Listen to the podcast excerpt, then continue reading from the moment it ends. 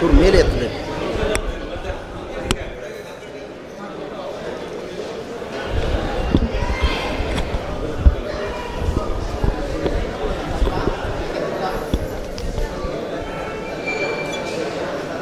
ಮಾಧವ ಮಾಧವಾಚಾರ್ ಎಷ್ಟು ಹೊತ್ತು ಮಾಡಬೇಕು ಅಂತ ಒಂದು ಕೇಳಿ. ಯಾಕೆಂದ್ರೆ ಟೈಮ್ ಕರೆಕ್ಟಾಗಿ ಮುಗಿಸ್ತೀನಿ ನಾನು.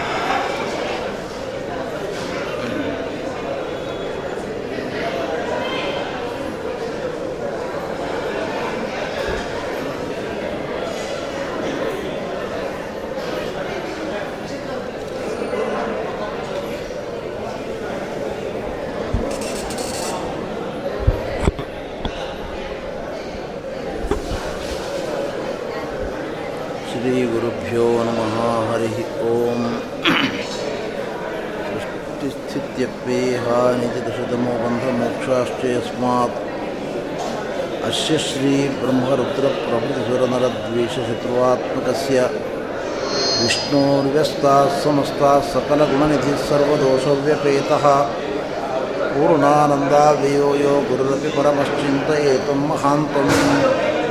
जन्माद्यस्येतोऽन्वयादितरतश्चार्थेष्वभिज्ञस्वराट् तेने ब्रह्महृदाय आदिकवये मुह्यन्ति यं सूरयः। तेजो वारिमृदां यथा विनिमयो यत्तत्रिसर्गो मृषा। धाम्ना स्वेन सदा निरस्तकुहकं सत्यं परं धीमहि। यं प्रव्रजन्तमनुपेतमपेतकृत्यं द्वैपायनो विरहकातर आजुहाव। पुत्रीति तन्मयतया तर्वोऽपि नैदभूतं सर्वभूतहृदयं मुनिमानतोऽस्मि। नारायणं नमस्कृत्य नरं चैव नरोत्तमं देवीं सरस्वतीं व्यासं ततो ആപാദം ആപാദമൂളിപര്യന്തം ഗുരുണാം ആകൃതിം സ്മരേത്യേന വിഘ്നാ പുണശ്യന്തി സിദ്ധ്യന്തി ച മനോരഥാ ശ്രീ ഗുരുഭ്യോ നമ. ഹരി ഓം ഹരി ഓം ഹരി ഓം. പരമപൂജ്യ ಶ್ರೀಪಾದಂಗಳವರ ಪಾದಕಮಲಗಳಿಗೆ സാഷ്ടാംഗ ಪ್ರಣಾಮಗಳನ್ನು അർപ്പിച്ച് ಹನ್ನೊಂದನೆಯ ಸ್ಕಂದವನ್ನು ನಿನ್ನೆ ನಾವು ಮುಗಿಸಿ ಇವತ್ತು ಹನ್ನೆರಡನೇ ಸ್ಕಂದವನ್ನು ಪ್ರವೇಶ ಮಾಡ್ತಾ ಇದ್ದೇವೆ. ಹನ್ನೆರಡನೆಯ ಸ್ಕಂದದಲ್ಲಿ ಶುಕಾಚಾರ್ಯರು ಆರಂಭದಲ್ಲಿ ಕಲಿಯುಗದ ವೈಭವವನ್ನು ವರ್ಣನೆ ಮಾಡ್ತಾ ಇದ್ದಾರೆ. ಕಲಿಯುಗದಲ್ಲಿ ಏನಾಗ್ತದೆ ಎಂಬುದನ್ನು ವರ್ಣನೆ ಮಾಡಿದ್ದಾರೆ. ಪ್ರತಿಯೊಂದು ಯುಗದಲ್ಲೂ ಕೂಡ ಸತ್ಯ, ಶೌಚ, ಕ್ಷಮ, ದಯೆ ಇವುಗಳು ಮಾನವರ ಬದುಕಿಗೆ ಅತ್ಯಂತ ಅವಶ್ಯಕವಾಗಿರತಕ್ಕಂಥವುಗಳು. ಇವುಗಳಲ್ಲಿ ಕ್ರಮವಾಗಿ ಎಲ್ಲವೂ ನಶಿಸಲಿಕ್ಕೆ ಪ್ರಾರಂಭ ಆಗ್ತದೆ. ಕಲಿಯುಗದಲ್ಲಿ ಪ್ರಾಯ ಆರಂಭದ ಮೊದಲ ಪಾದದಲ್ಲಿಯೇ ಧರ್ಮ ಹ್ರಾಸ ಆಗಲಿಕ್ಕೆ ಶುರು ಆಗ್ತದೆ. ಎಲ್ಲಿ ಮೆಜಾರಿಟಿ ಇದೆಯೋ, ದೊಡ್ಡ ಗುಂಪಿದೆಯೋ, ಅವ್ರು ಏನು ಹೇಳ್ತಾರೋ ಅದು ಧರ್ಮ ಅಂತ ತೀರ್ಮಾನ ಆಗ್ತದೆ. ನಿಜವಾಗಿ ವೇದ ಹೇಳಿದ ಧರ್ಮವನ್ನು ಯಾರೂ ಪಾಲನೆ ಮಾಡುವುದಿಲ್ಲ ಕಲಿಯುಗದಲ್ಲಿ. ದಾಂಪತ್ಯವನ್ನು ಸ್ವೀಕಾರ ಮಾಡುವಾಗ ಗಂಡ ಹೆಂಡತಿ ಒಬ್ಬರನ್ನೊಬ್ಬರು ಮದುವೆ ಮಾಡಿಕೊಳ್ಳುವಾಗ ಕುಲ, ಸದಾಚಾರ, ಸಂಸ್ಕಾರಗಳು ಪ್ರಧಾನ ಪಾತ್ರವನ್ನು ವಹಿಸುವುದಿಲ್ಲ. ಹೊರತು ಅಭಿರುಚಿಗಳು, ಇಬ್ಬರ ಸಮಾನ ಅಭಿರುಚಿಗಳನ್ನು ನೋಡಿಕೊಂಡು ಮದುವೆ ಮಾಡಿಕೊಳ್ತಾರೆ ಹೊರತು ಕುಲಶೀಲಗಳು ಪ್ರಾಧಾನ್ಯವನ್ನು ಕಳೆದುಕೊಳ್ತವೆ ಬ್ರಾಹ್ಮಣರು ಕಲಿಯುಗದಲ್ಲಿ ಬ್ರಾಹ್ಮಣರನ್ನ ಬ್ರಾಹ್ಮಣರು ಅಂತ ಗುರುತಿಸಲಿಕ್ಕೆ ಸಾಧ್ಯ ಇಲ್ಲ ಅಂತಾರೆ ಶುಕಾಚಾರ್ಯರು ಹಾಗಾದರೆ ಹೇಗೆ ಗುರುತಿಸಬೇಕು ಬ್ರಾಹ್ಮಣರನ್ನು ಅಂದರೆ ಅವರಲ್ಲಿ ಜನಿವಾರ ಇರ್ತದೆ, ಅಷ್ಟನ್ನು ನೋಡಿ ಅವರನ್ನು ಬ್ರಾಹ್ಮಣರು ಅಂತ ನಾವು ಹೇಳಬೇಕೇ ಹೊರತು ಯಾವ ಲಾಂಛನಗಳು ಕೂಡ ಕಲಿಯುಗದಲ್ಲಿ ಉಳಿದುಕೊಳ್ಳುವುದಿಲ್ಲ. ಅನಂತರದಲ್ಲಿ ಸನ್ಯಾಸಿಗಳ ದರ್ಶನವೂ ಕೂಡ ಹೀಗೆ ಉಂಟು ಅಂತಾರೆ. ಕಲಿಯುಗದಲ್ಲಿ ಸನ್ಯಾಸಿಗಳ ಸಂಖ್ಯೆ ದೊಡ್ಡದಾಗ್ತಾ ಹೋಗ್ತದೆ. ನಿಮಗೆಲ್ಲ ತಿಳಿದಂತೆ ಮೊದಲು ಬ್ರಾಹ್ಮಣ ಸಮುದಾಯದಲ್ಲಿ ಮಾತ್ರ ಸನ್ಯಾಸಿಗಳಿದ್ದರು, ಈಗ ಎಲ್ಲ ಸಮುದಾಯದಲ್ಲೂ ಇದ್ದಾರೆ. ಅವರ ಸಂಖ್ಯೆ ಜಾಸ್ತಿ ಆಗ್ತಾ ಹೋಗ್ತದೆ. ಸನ್ಯಾಸಿಗಳನ್ನು ಗುರುತಿಸುವುದು ಹೇಗೆ? ಅವರ ಶ್ರಮ ದಮ, ಹರಿಭಕ್ತಿ ಇವುಗಳಿಂದ ಸನ್ಯಾಸವನ್ನು ಗುರುತಿಸುವುದಲ್ಲ. ಕಾವಿ ಬಟ್ಟೆ ತೊಟ್ಟಿರ್ತಾರೆ ಆದ್ದರಿಂದ ಅವರು ಸನ್ಯಾಸಿಗಳು ಅಂತ ತೀರ್ಮಾನ ಮಾಡುವಂಥದ್ದು ಇಂತಹ ಒಂದು ದುರಂತ ಕಲಿಯುಗದಲ್ಲಿ ಮೂಡಿ ಬರ್ತದೆ. ಪಾಂಡಿತ್ಯ ಚಾಪಲಂ ವಚಃ. ಬಹಳ ಮಾತನಾಡುವವರು ಪಂಡಿತರು ಅಂತ ತೀರ್ಮಾನ ಆಗ್ತದೆ. ಶಾಸ್ತ್ರ ಓದಿದವರು ಪಂಡಿತರು ಅಂತ ಅಲ್ಲ. ಬಹಳ ಯಾರು ಮಾತನಾಡ್ತಾರೆ? ಅವರು ಪಂಡಿತರು ಅಂತ ಕರೆಸಿಕೊಳ್ಳಲ್ಪಡ್ತಾರೆ ಇನ್ನು ತೀರ್ಥಕ್ಷೇತ್ರಗಳ ಸಂಚಾರ ಅಂದರೆ ಅದರ ಮಹತ್ವವೇ ಸರ್ವನಾಶ ಆಗಿಬಿಡ್ತದೆ ಅಂತಾರೆ ಶುಕಮನಿಗಳು. ಬಹಳ ದೂರದ ಕಾಶಿ, ಗಯಾ, ಬದರಿ ಕ್ಷೇತ್ರಗಳಿಗೆ ಹೋಗ್ತಾರೆ. ಅಲ್ಲಿ ಹೋಗಿ ಪಿತೃಕಾರ್ಯವನ್ನು ಮಾಡುವುದು, ಕ್ಷೌರವನ್ನು ಮಾಡಿಸಿಕೊಳ್ಳುವುದು, ಉಪವಾಸ ಮಾಡುವುದು, ಪುರೋಹಿತರು ಪಂಡಿತರನ್ನು ಕರೆದುಕೊಂಡು ಹೋಗಿ ಕ್ರಮವಾಗಿ ಅಲ್ಲಿ ಇರುವುದು ಅನ್ನುವ ಕಲ್ಪನೆಯೇ ಹೊರಟು ಹೋಗ್ತದೆ ಸೈಟ್ ಸೀಯಿಂಗ್, ಶಾಪಿಂಗ್ ಎರಡೂ ಪ್ರಧಾನ ಆಗ್ತದೆ. ಇದು ತೀರ್ಥಕ್ಷೇತ್ರಗಳ ಸಂಚಾರ ಅಂದರೆ ಇಷ್ಟು ಕಲಿಯುಗದಲ್ಲಿ ಸರ್ವಸ್ವವೂ ಕೂಡ ನಾಶ ಆಗಿಬಿಡ್ತದೆ. ಎಲ್ಲ ಕಡೆಯಲ್ಲೂ ಕೂಡ ಉದರಂಭರತ ಹೊಟ್ಟೆ ತುಂಬಿಕೊಳ್ಳುವುದೇ ದೊಡ್ಡ ಸಾಧನೆ. ಅದಕ್ಕೇನು ಬೇಕೋ ಅದನ್ನು ಎಲ್ಲರೂ ಕೂಡ ಆಧಾರ ಮಾಡ್ತಾರೆ ಹೊರತು ಉಳಿದೆಲ್ಲವೂ ಕೂಡ ಕಡಿಮೆ ಆಗ್ತಾ ಹೋಗ್ತದೆ. ವಯಸ್ಸಾದ ತಂದೆ ತಾಯಿಗಳ ಮೂಲೆ ಗುಂಪಾಗ್ತಾರೆ ಯಾರೂ ತಂದೆ ತಾಯಿಗಳನ್ನು ನೋಡಿಕೊಳ್ಳೋದ್ರ ಬಗ್ಗೆ ಆಧಾರವನ್ನು ತೋರಿಸುವುದಿಲ್ಲ. ಯಾರೂ ಅದರ ಬಗ್ಗೆ ಶ್ರದ್ಧೆಯನ್ನು ತೋರಿಸುವುದಿಲ್ಲ. ತಂದೆ ತಾಯಿಗಳು, ಗುರುಗಳು, ಹಿರಿಯರು ಇವರ ವಿಷಯದಲ್ಲಿ ಅನಾದರವನ್ನು ತಾಳ್ತಾರೆ. ಹೀಗೆ ಕಲಿಯುಗ ಬೆಳೀತಾ ಹೋಗ್ತದೆ. ಮುಂದೆ ಮುಂದೆ ಹೋದಂತೆ ಭಯಾನಕ ರೋಗಗಳು ಸೇರಿಕೊಂಡು ಮಾನವರ ಆಯುಷ್ಯ ಕ್ಷೀಣ ಆಗ್ತಾ ಹೋಗ್ತದೆ. ಅರವತ್ತು, ಎಪ್ಪತ್ತು, ಇದ್ದದ್ದು ಐವತ್ತು, ನಲವತ್ತು, ಮೂವತ್ತು, ಇಪ್ಪತ್ತು ಹೀಗೆ ಇಳಿತಾ ಹೋಗ್ತದೆ. ಇದು ಕಲಿಯುಗದ ಕೊನೆ ಕೊನೆಗೆ ಬಂದಂತೆ. ಪ್ರಾಯ ಕಲಿಯುಗದಲ್ಲಿ ವರ್ಣಾಶ್ರಮ ಧರ್ಮ ಎಂಬುದು ಉಳಿಯುವುದಿಲ್ಲ. ಎಲ್ಲರೂ ಶೂದ್ರಪ್ರಾಯರಾಗ್ತಾರೆ, ಶೂದ್ರರಂತೆ ಆಗ್ತಾರೆ. ಅಂದರೆ ಸ್ನಾನ ಸಂಧ್ಯಾ ವಂದನೆ ದೇವರ ಪೂಜೆ ಎಲ್ಲವೂ ಬಿಟ್ಟು ಹೋಗ್ತದೆ. ಬ್ರಾಹ್ಮಣರ ಆಚಾರಗಳೆಲ್ಲವೂ ನಿಂತು ಹೋಗ್ತವೆ. ಆದ್ದರಿಂದ ಎಲ್ಲರೂ ಪ್ರಾಯ ಒಂದೇ ವರ್ಣ, ಶೂದ್ರರು ಒಂದೇ ವರ್ಣ ಕಲಿಯುಗದಲ್ಲಿ ಉಳಿಯುವಂಥದ್ದು ಇದು ಕಲಿಯುಗದ ಒಂದು ಪರಿಸ್ಥಿತಿ ಬರ್ತದೆ. ಇದು ಪರಾಕಾಷ್ಠೆಯನ್ನು ಮುಟ್ಟಿದಾಗ ಶ್ರೀಮನ್ನಾರಾಯಣ ಶಂಬಲ ಎಂಬ ಗ್ರಾಮದಲ್ಲಿ ವಿಷ್ಣುಯಶಸ್ ಎಂಬತಕ್ಕಂಥ ಬ್ರಾಹ್ಮಣನ ಮನೆಯಲ್ಲಿ ಅವತಾರ ಮಾಡಿ ಬರ್ತಾನೆ. ಯಾವಾಗ ಪರಮಾತ್ಮನ ಪಾವನ ಪಾದ ಭೂಮಿಗೆ ಸೋಂಗ್ತದೆ ಆವಾಗ ಕೃತಯುಗ ಆರಂಭ ಆಯಿತು ಅಂತ ತಿಳಿದುಕೊಳ್ಳಿ. ಅಲ್ಲಿಂದ ಮುಂದೆ ಪುನಃ ಜಗತ್ತಿನಲ್ಲಿ ಧರ್ಮ ಸಂಸ್ಥಾಪನೆ ಆಗ್ತದೆ ನ್ಯಾಯ ಧರ್ಮಗಳೆಲ್ಲವೂ ಕೂಡ ನೆರೆ ನಿಲ್ತವೆ, ಪರಮಾತ್ಮನ ಕೃಪೆಯಿಂದ ಕೃತಯುಗದ ಪ್ರಕ್ರಿಯೆ ಪ್ರಾರಂಭ ಆಗ್ತದೆ. ಶಂತನುವಿನ ಅಣ್ಣನಾಗಿರತಕ್ಕಂಥ ದೇವಾಪಿ ಇಕ್ಷ್ವಾಕು ವಂಶದ ಮರುತ್ ಇವರಿಬ್ಬರೂ ಕೂಡ ಇಂದಿಗೂ ಕೂಡ ಕಲಾಪ ಗ್ರಾಮದಲ್ಲಿ ತಪಸ್ಸು ಮಾಡ್ತಾ ಇದ್ದಾರೆ.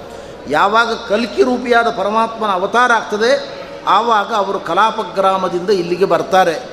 ಇಲ್ಲಿಗೆ ಬಂದು ಜಗತ್ತಿನಲ್ಲಿ ಧರ್ಮ ಸಂಸ್ಥಾಪನೆ ಮಾಡತಕ್ಕಂತಹ ಕಾರ್ಯವನ್ನು ಅವರು ಮಾಡ್ತಾ ಇದ್ದಾರೆ. ಹೀಗೆ ಜಗತ್ತಿನಲ್ಲಿ ಮತ್ತೊಮ್ಮೆ ಪರಮಾತ್ಮ ಯುಗ ಚಕ್ರವನ್ನು ತಿರುಗಿಸುವಂತೆ ಮಾಡ್ತಾ ಇದ್ದಾನೆ. ಇಂಥ ಕಲಿಯುಗದ ಒಳಗೆ ಮಾನವರು ತುಂಬ ಅಹಂಕಾರಿಗಳು, ತುಂಬ ದುರಭಿಮಾನಿಗಳು. ಸಂಪತ್ತಿನ ಬಗ್ಗೆ ಅಂತೂ ಅವರಿಗಿರುವ ಅಭಿಮಾನ ಅಂಥಿಂಥ ಅಭಿಮಾನ ಅಲ್ಲ. ನಾನು ರಾಜ, ನನ್ನ ಹತ್ರ ಕೋಟಿ ಕೋಟಿ ದುಡ್ಡಿದೆ ಅನ್ನುವ ದುರಹಂಕಾರದ ಮಾತುಗಳನ್ನು ಮಾನವರು ಆಡ್ತಾರೆ. ಶುಕಮುನಿಗಳಂತಾರೆ. ನಾನು ಇಡೀ ಬೆಂಗಳೂರಿನಲ್ಲಿ ಬೇಕಾದಷ್ಟು ಪ್ರಾಪರ್ಟಿ ಮಾಡಿದ್ದೇನೆ, ಹಾಗೆ ಮಾಡಿದ್ದೇನೆ, ಹೀಗೆ ಮಾಡಿದ್ದೇನೆ ಎಂಬುದಾಗಿ ತಮ್ಮನ್ನು ಕೊಚ್ಚಿಕೊಳ್ತಾರೆ. ಇವರನ್ನು ನೋಡಿ ಭೂಮಾತೆ ನಗ್ತಾ ಇದ್ದಾಳಂತೆ. ದೃಷ್ಟವಾ ಹಸತಿ ಭೂರಿಯಂ. ಯಾಕೆಂದರೆ ಸಪ್ತದ್ವೀಪಾಧಿಪತಿಗಳಾಗಿರತಕ್ಕಂಥ ರಾಜರ್ಷಿಗಳೇ ತಮ್ಮ ದೇಹವನ್ನು ಉಳಿಸ್ಕೊಳ್ಳಿಕ್ಕಾಗಲಿಲ್ಲ ಇಲ್ಲಿ. ಎಲ್ಲರೂ ಮಣ್ಣಲ್ಲಿ ಮಣ್ಣಾಗಿ ಹೋದರು. ಇಂಥ ಭೂಮಿಯಲ್ಲಿ ನಾನು ಕೋಟಿ ರೂಪಾಯಿ ಮಾಡಿದ್ದೇನೆ, ನನಗೆ ಹತ್ತು ಸೈಟ್ ಇದೆ, ಇಪ್ಪತ್ತು ಮನೆ ಇದೆ ಫ್ಲ್ಯಾಟ್ ಇದೆ ಅಂತ ದೊಡ್ಡ ಸ್ಥಿತಿಯನ್ನು ಹೇಳ್ಕೊಳ್ತಾರೆ ಈ ಮೂರ್ಖರು. ಒಂದು ದಿವಸ ಇವರಿಗೆ ಮರಣ ಬರ್ತದೆ ಅನ್ನುವ ಎಚ್ಚರಿಕೆ ಇಲ್ಲ ಅಂತ ಭೂಮಾತೆ ಸಂಪತ್ತಿನ ದುರಹಂಕಾರದಿಂದ ಮೆರೆಯತಕ್ಕಂಥ ವ್ಯಕ್ತಿಗಳನ್ನು ನೋಡಿ ನಗ್ತಾ ಇದ್ದಾಳಂತೆ. ಹೀಗೆ ಕಲಿಯುಗದಲ್ಲಿ ಎಲ್ಲ ಕಡೆಯಲ್ಲೂ ಕೂಡ ನಾವು ವಿಕಾರಗಳನ್ನು ಕಾಣ್ತಾ ಇದ್ದೇವೆ. ಪರಮಾತ್ಮನ ಕೃಪೆಯಿಂದ ಧರ್ಮ ಸಂಸ್ಥಾಪನೆಯು ಕೂಡ ಅಲ್ಲಲ್ಲೇ ಆಗ್ತಾ ಇರ್ತದೆ. ಶುಕಮನಿಗಳು ಹೇಳ್ತಾರೆ ಜಗತ್ತಿನಲ್ಲಿ ಯಾರನ್ನು ನಾವು ನಿತ್ಯ ಬೆಳಗುಜಾವದಲ್ಲಿ ಎದ್ದು ಸ್ಮರಣೆ ಮಾಡಿಕೊಳ್ಬೇಕು, ಪೃಥು ತೊಂಬತ್ತೊಂಬತ್ತು ಅಶ್ವಮೇಧ ಯಾಗಗಳನ್ನು ಮಾಡಿರತಕ್ಕಂಥ ಮಹಾನುಭಾವ, ಪುರೂರವ ಮಾಂಧಾತ ಚಕ್ರವರ್ತಿ, ಸಪ್ತದ್ವೀಪಗಳನ್ನು ಆಡಿದವ ಸಗರ, ಅವನಿಂದಲೇ ಸಾಗರ ದೊರಕಿದ್ದು ನಮಗೆ. ರಾಮ, ಖಟ್ವಾಂಗ, ದುಂದುಹ, ತೃಣಬಿಂದು, ಯಯಾತಿ, ಶರಿಯಾತಿ, ಶಂತನು, ಗಯ, ಭಗೀರಥ, ಒಬ್ಬರೇ ಇಬ್ಬರೇ ಸಾವಿರಾರು ಮಂದು ರಾಜರ್ಷಿಗಳು ಮಣ್ಣಿನಲ್ಲಿ ಮಣ್ಣಾಗಿ ಹೋಗಿದ್ದಾರೆ. ಇವರು ಯಾರು ಸಾಮಾನ್ಯರಲ್ಲ. ಸಪ್ತದ್ವೀಪಾತ್ಮಕವಾದ ಭೂಮಂಡಲವನ್ನು ಆಳಿದವರು. ಇಂಥ ಮಹಾನುಭಾವರೇ ಮಣ್ಣಿನಲ್ಲಿ ಮಣ್ಣಾಗಿ ಹೋಗಿದ್ದಾರೆ. ದಯವಿಟ್ಟು ಪ್ರವಚನ ನಡೀತಾ ಇದೆ. ಮಾತನಾಡುವವರು ಹೊರಗೆ ಹೋಗ್ಬೋದು. ದಯಮಾಡಿ ಮಾತನಾಡುವವರು ಈ ಸಭಾಂಗಣದಿಂದ ಹೊರಗೆ ಹೋಗ್ಬೋದು. ಇಲ್ಲಿ ಕುತ್ಕೊಳ್ಳುವ ಅವಶ್ಯಕತೆ ಇಲ್ಲ ಅವರು. ಕೇಳುವವರಿಗೆ ಹಿಂಸೆ ಮಾಡಬೇಡಿ. ಕೇಳುವವರಿಗೆ ಅದು ಅನುಕೂಲ ಮಾಡಿಕೊಡಿ. ಹೀಗೆ ಕಲಿಯುಗದಲ್ಲಿ ವೈಭವ ಬೆಳೀತಾ ಹೋಗ್ತದೆ, ಕಲಿಯುಗದ ವೈಭವ ಅಂತ ಹೇಳ್ತಾ ಇದ್ದಾರೆ. ಕಥಾ ಇಮಾಸ್ತೆ ಕಥಿತಾ ಮಹೀಯಸಾಂ ವಿತಾಯ ಲೋಕೇಶು ವಿಜ್ಞಾನ ವೈರಾಗ್ಯ ವಿವಕ್ಷೆಯ ವಿಭೋ ವಚೋ ವಿಭೂತಿ ನತು ಪಾರಮಾರ್ಥ್ಯಂ. ಭಾಗವತದಲ್ಲಿ, ಮಹಾಭಾರತದಲ್ಲಿ ಅನೇಕ ರಾಜರ ಚರಿತ್ರೆಯನ್ನು ಹೇಳಿದ್ದಾರೆ. ಯಾಕೆ ಚರಿತ್ರೆಯನ್ನು ಹೇಳಿದ್ದಾರೆ? ದೇವರ ಮಹಿಮೆಯನ್ನು ಹೇಳಲಿಕ್ಕೆ ಹೊರಟ ಈ ಗ್ರಂಥಗಳಲ್ಲಿ ಮುಖ್ಯವಾಗಿ ದೇವರ ಮಹಿಮೆಯನ್ನೇ ಹೇಳಬೇಕು. ರಾಜರುಗಳ ಚರಿತ್ರೆ ಯಾಕೆ ಹೇಳಿದರು? ಶುಕಮುನಿಗಳಂತಾರೆ. ಅದರ ಉದ್ದೇಶ ಏನು ಅಂದರೆ ಸಪ್ತದ್ವೀಪಾಧಿಪತಿಗಳಾದ ಜಗತ್ತಿಗೆ ಆದರ್ಶಗಳನ್ನು ಕೊಟ್ಟಿರತಕ್ಕಂತಹ ರಾಜರ್ಷಿಗಳಿಂದ ನಾವು ಎರಡು ಪಾಠಗಳನ್ನು ಕಲಿತುಕೊಳ್ಬೇಕು. ಒಂದು ಹೇಗೆ ಬದುಕಬೇಕು, ಹೇಗೆ ವಿರಕ್ತರಾಗಬೇಕು, ಹೇಗೆ ಜ್ಞಾನವನ್ನು ಸಂಪಾದನೆ ಮಾಡಬೇಕು, ಹೇಗೆ ಭಕ್ತಿಯನ್ನು ಮಾಡಬೇಕು, ಹೇಗೆ ಮಹಾತ್ಮರ ಸೇವೆಯನ್ನು ಮಾಡಬೇಕು ಎಂಬುದಕ್ಕೆ ರಾಜರ ಚರಿತ್ರೆಯನ್ನು ಹೇಳಲಾಗಿದೆ. ಇದು ಒಂದು ಉದ್ದೇಶ. ಎರಡನೇದ್ದು, ಅಂಥವರೇ ಪ್ರಾಣತ್ಯಾಗ ಮಾಡಿದ ಮೇಲೆ ನಾವು ಖಂಡಿತವಾಗಿ ದೀರ್ಘಕಾಲ ಬದುಕಬೇಕು ಅಂತ ಬಯಸಿದರೂ ಕೂಡ ಬದುಕಲಿಕ್ಕೆ ಸಾಧ್ಯವಿಲ್ಲ. ನಾವು ಚಿರಂಜೀವಿಗಳಲ್ಲ. ಇದನ್ನು ಅರ್ಥ ಮಾಡಿಕೊಂಡು ಧರ್ಮ ಸಂಪಾದನೆಗೆ ಮಹಾಪ್ರಯಾಸವನ್ನು ನಾವು ಮಾಡಬೇಕು ಅಂತ ತಿಳಿದುಕೊಳ್ಳಿ. ಕಲಿಯುಗದಲ್ಲಿ ನಾವು ಮಾಡಬೇಕಾದ ಕೆಲಸ ಏನು ಅಂತ ಹೇಳ್ತಾರೆ ಶುಕಮನಿಗಳು. ಯತ್ರೋತ್ತಮ ಶ್ಲೋಕ ಗುಣಾನುವಾದ ಸಂಗೀಯತೆ ಅಭೀಕ್ಷ್ಣಂ ಅಮಂಗಲಕ್ನಃ ತಮೇವ ನಿತ್ಯಂ ಶೃಣಿಯಾದ ಅಭೀಕ್ಷ್ಣಂ ಕೃಷ್ಣೇಮಲಾಂ ಭಕ್ತಿಂ ಅಭೀಪ್ಸಮಾನ. ಯಾರಿಗೆ ದೇವರಲ್ಲಿ ಭಕ್ತಿ ಬರಬೇಕು ಅಂತ ಅಪೇಕ್ಷೆ ಉಂಟು ಅವರು. ಎಲ್ಲಿ ಭಾಗವತ ಪ್ರವಚನ ನಡೀತದೆ. ರಾಮಾಯಣ, ಮಹಾಭಾರತ, ಹರಿವಂಶ ಸರ್ವಮೂಲ ಗ್ರಂಥಗಳ ಪಾಠ ಪ್ರವಚನ ನಡೀತದೆ. ಅಲ್ಲಿ ಹೋಗಿ ಕುಳಿತುಕೊಂಡು ಜ್ಞಾನ ಸಂಪಾದನೆಯನ್ನು ಮಾಡಿಕೊಳ್ಳಿ. ಜ್ಞಾನದಿಂದ ದೇವರಲ್ಲಿ ಪ್ರೀತಿ ಬರಲಿಕ್ಕೆ ಸಾಧ್ಯವಾಗ್ತದೆ. ಆದ್ದರಿಂದ ಜ್ಞಾನ ಸಂಪಾದನೆ ಎಂಬುದು ಕಲಿಯುಗದಲ್ಲಿ ನಾವು ಮಾಡಬೇಕಾದ ಅವಶ್ಯ ಕರ್ತವ್ಯವಾದ ಒಂದು ಮಾರ್ಗ ಅಂತ ಶುಕಮನಿಗಳು ನಮಗೆ ತಿಳಿಸಿಕೊಡ್ತಾ ಇದ್ದಾರೆ. ಮತ್ತೆ ಪುನಃ ಮೂರನೇ ಅಧ್ಯಾಯದಲ್ಲಿ ಕಲಿಯುಗದ ವೈಶಿಷ್ಟ್ಯವನ್ನು ಹೇಳ್ತಾ ಇದ್ದಾರೆ.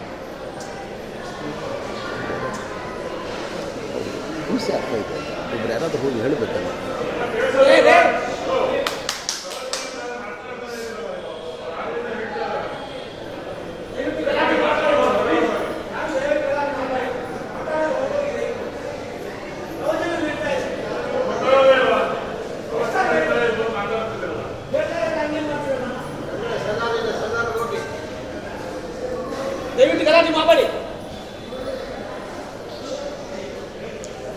ಕಲಿಯುಗದ ವೈಭವವನ್ನು ವರ್ಣನೆ ಮಾಡ್ತಾ ಇದ್ದಾರೆ ಶುಕಮುನಿಗಳು.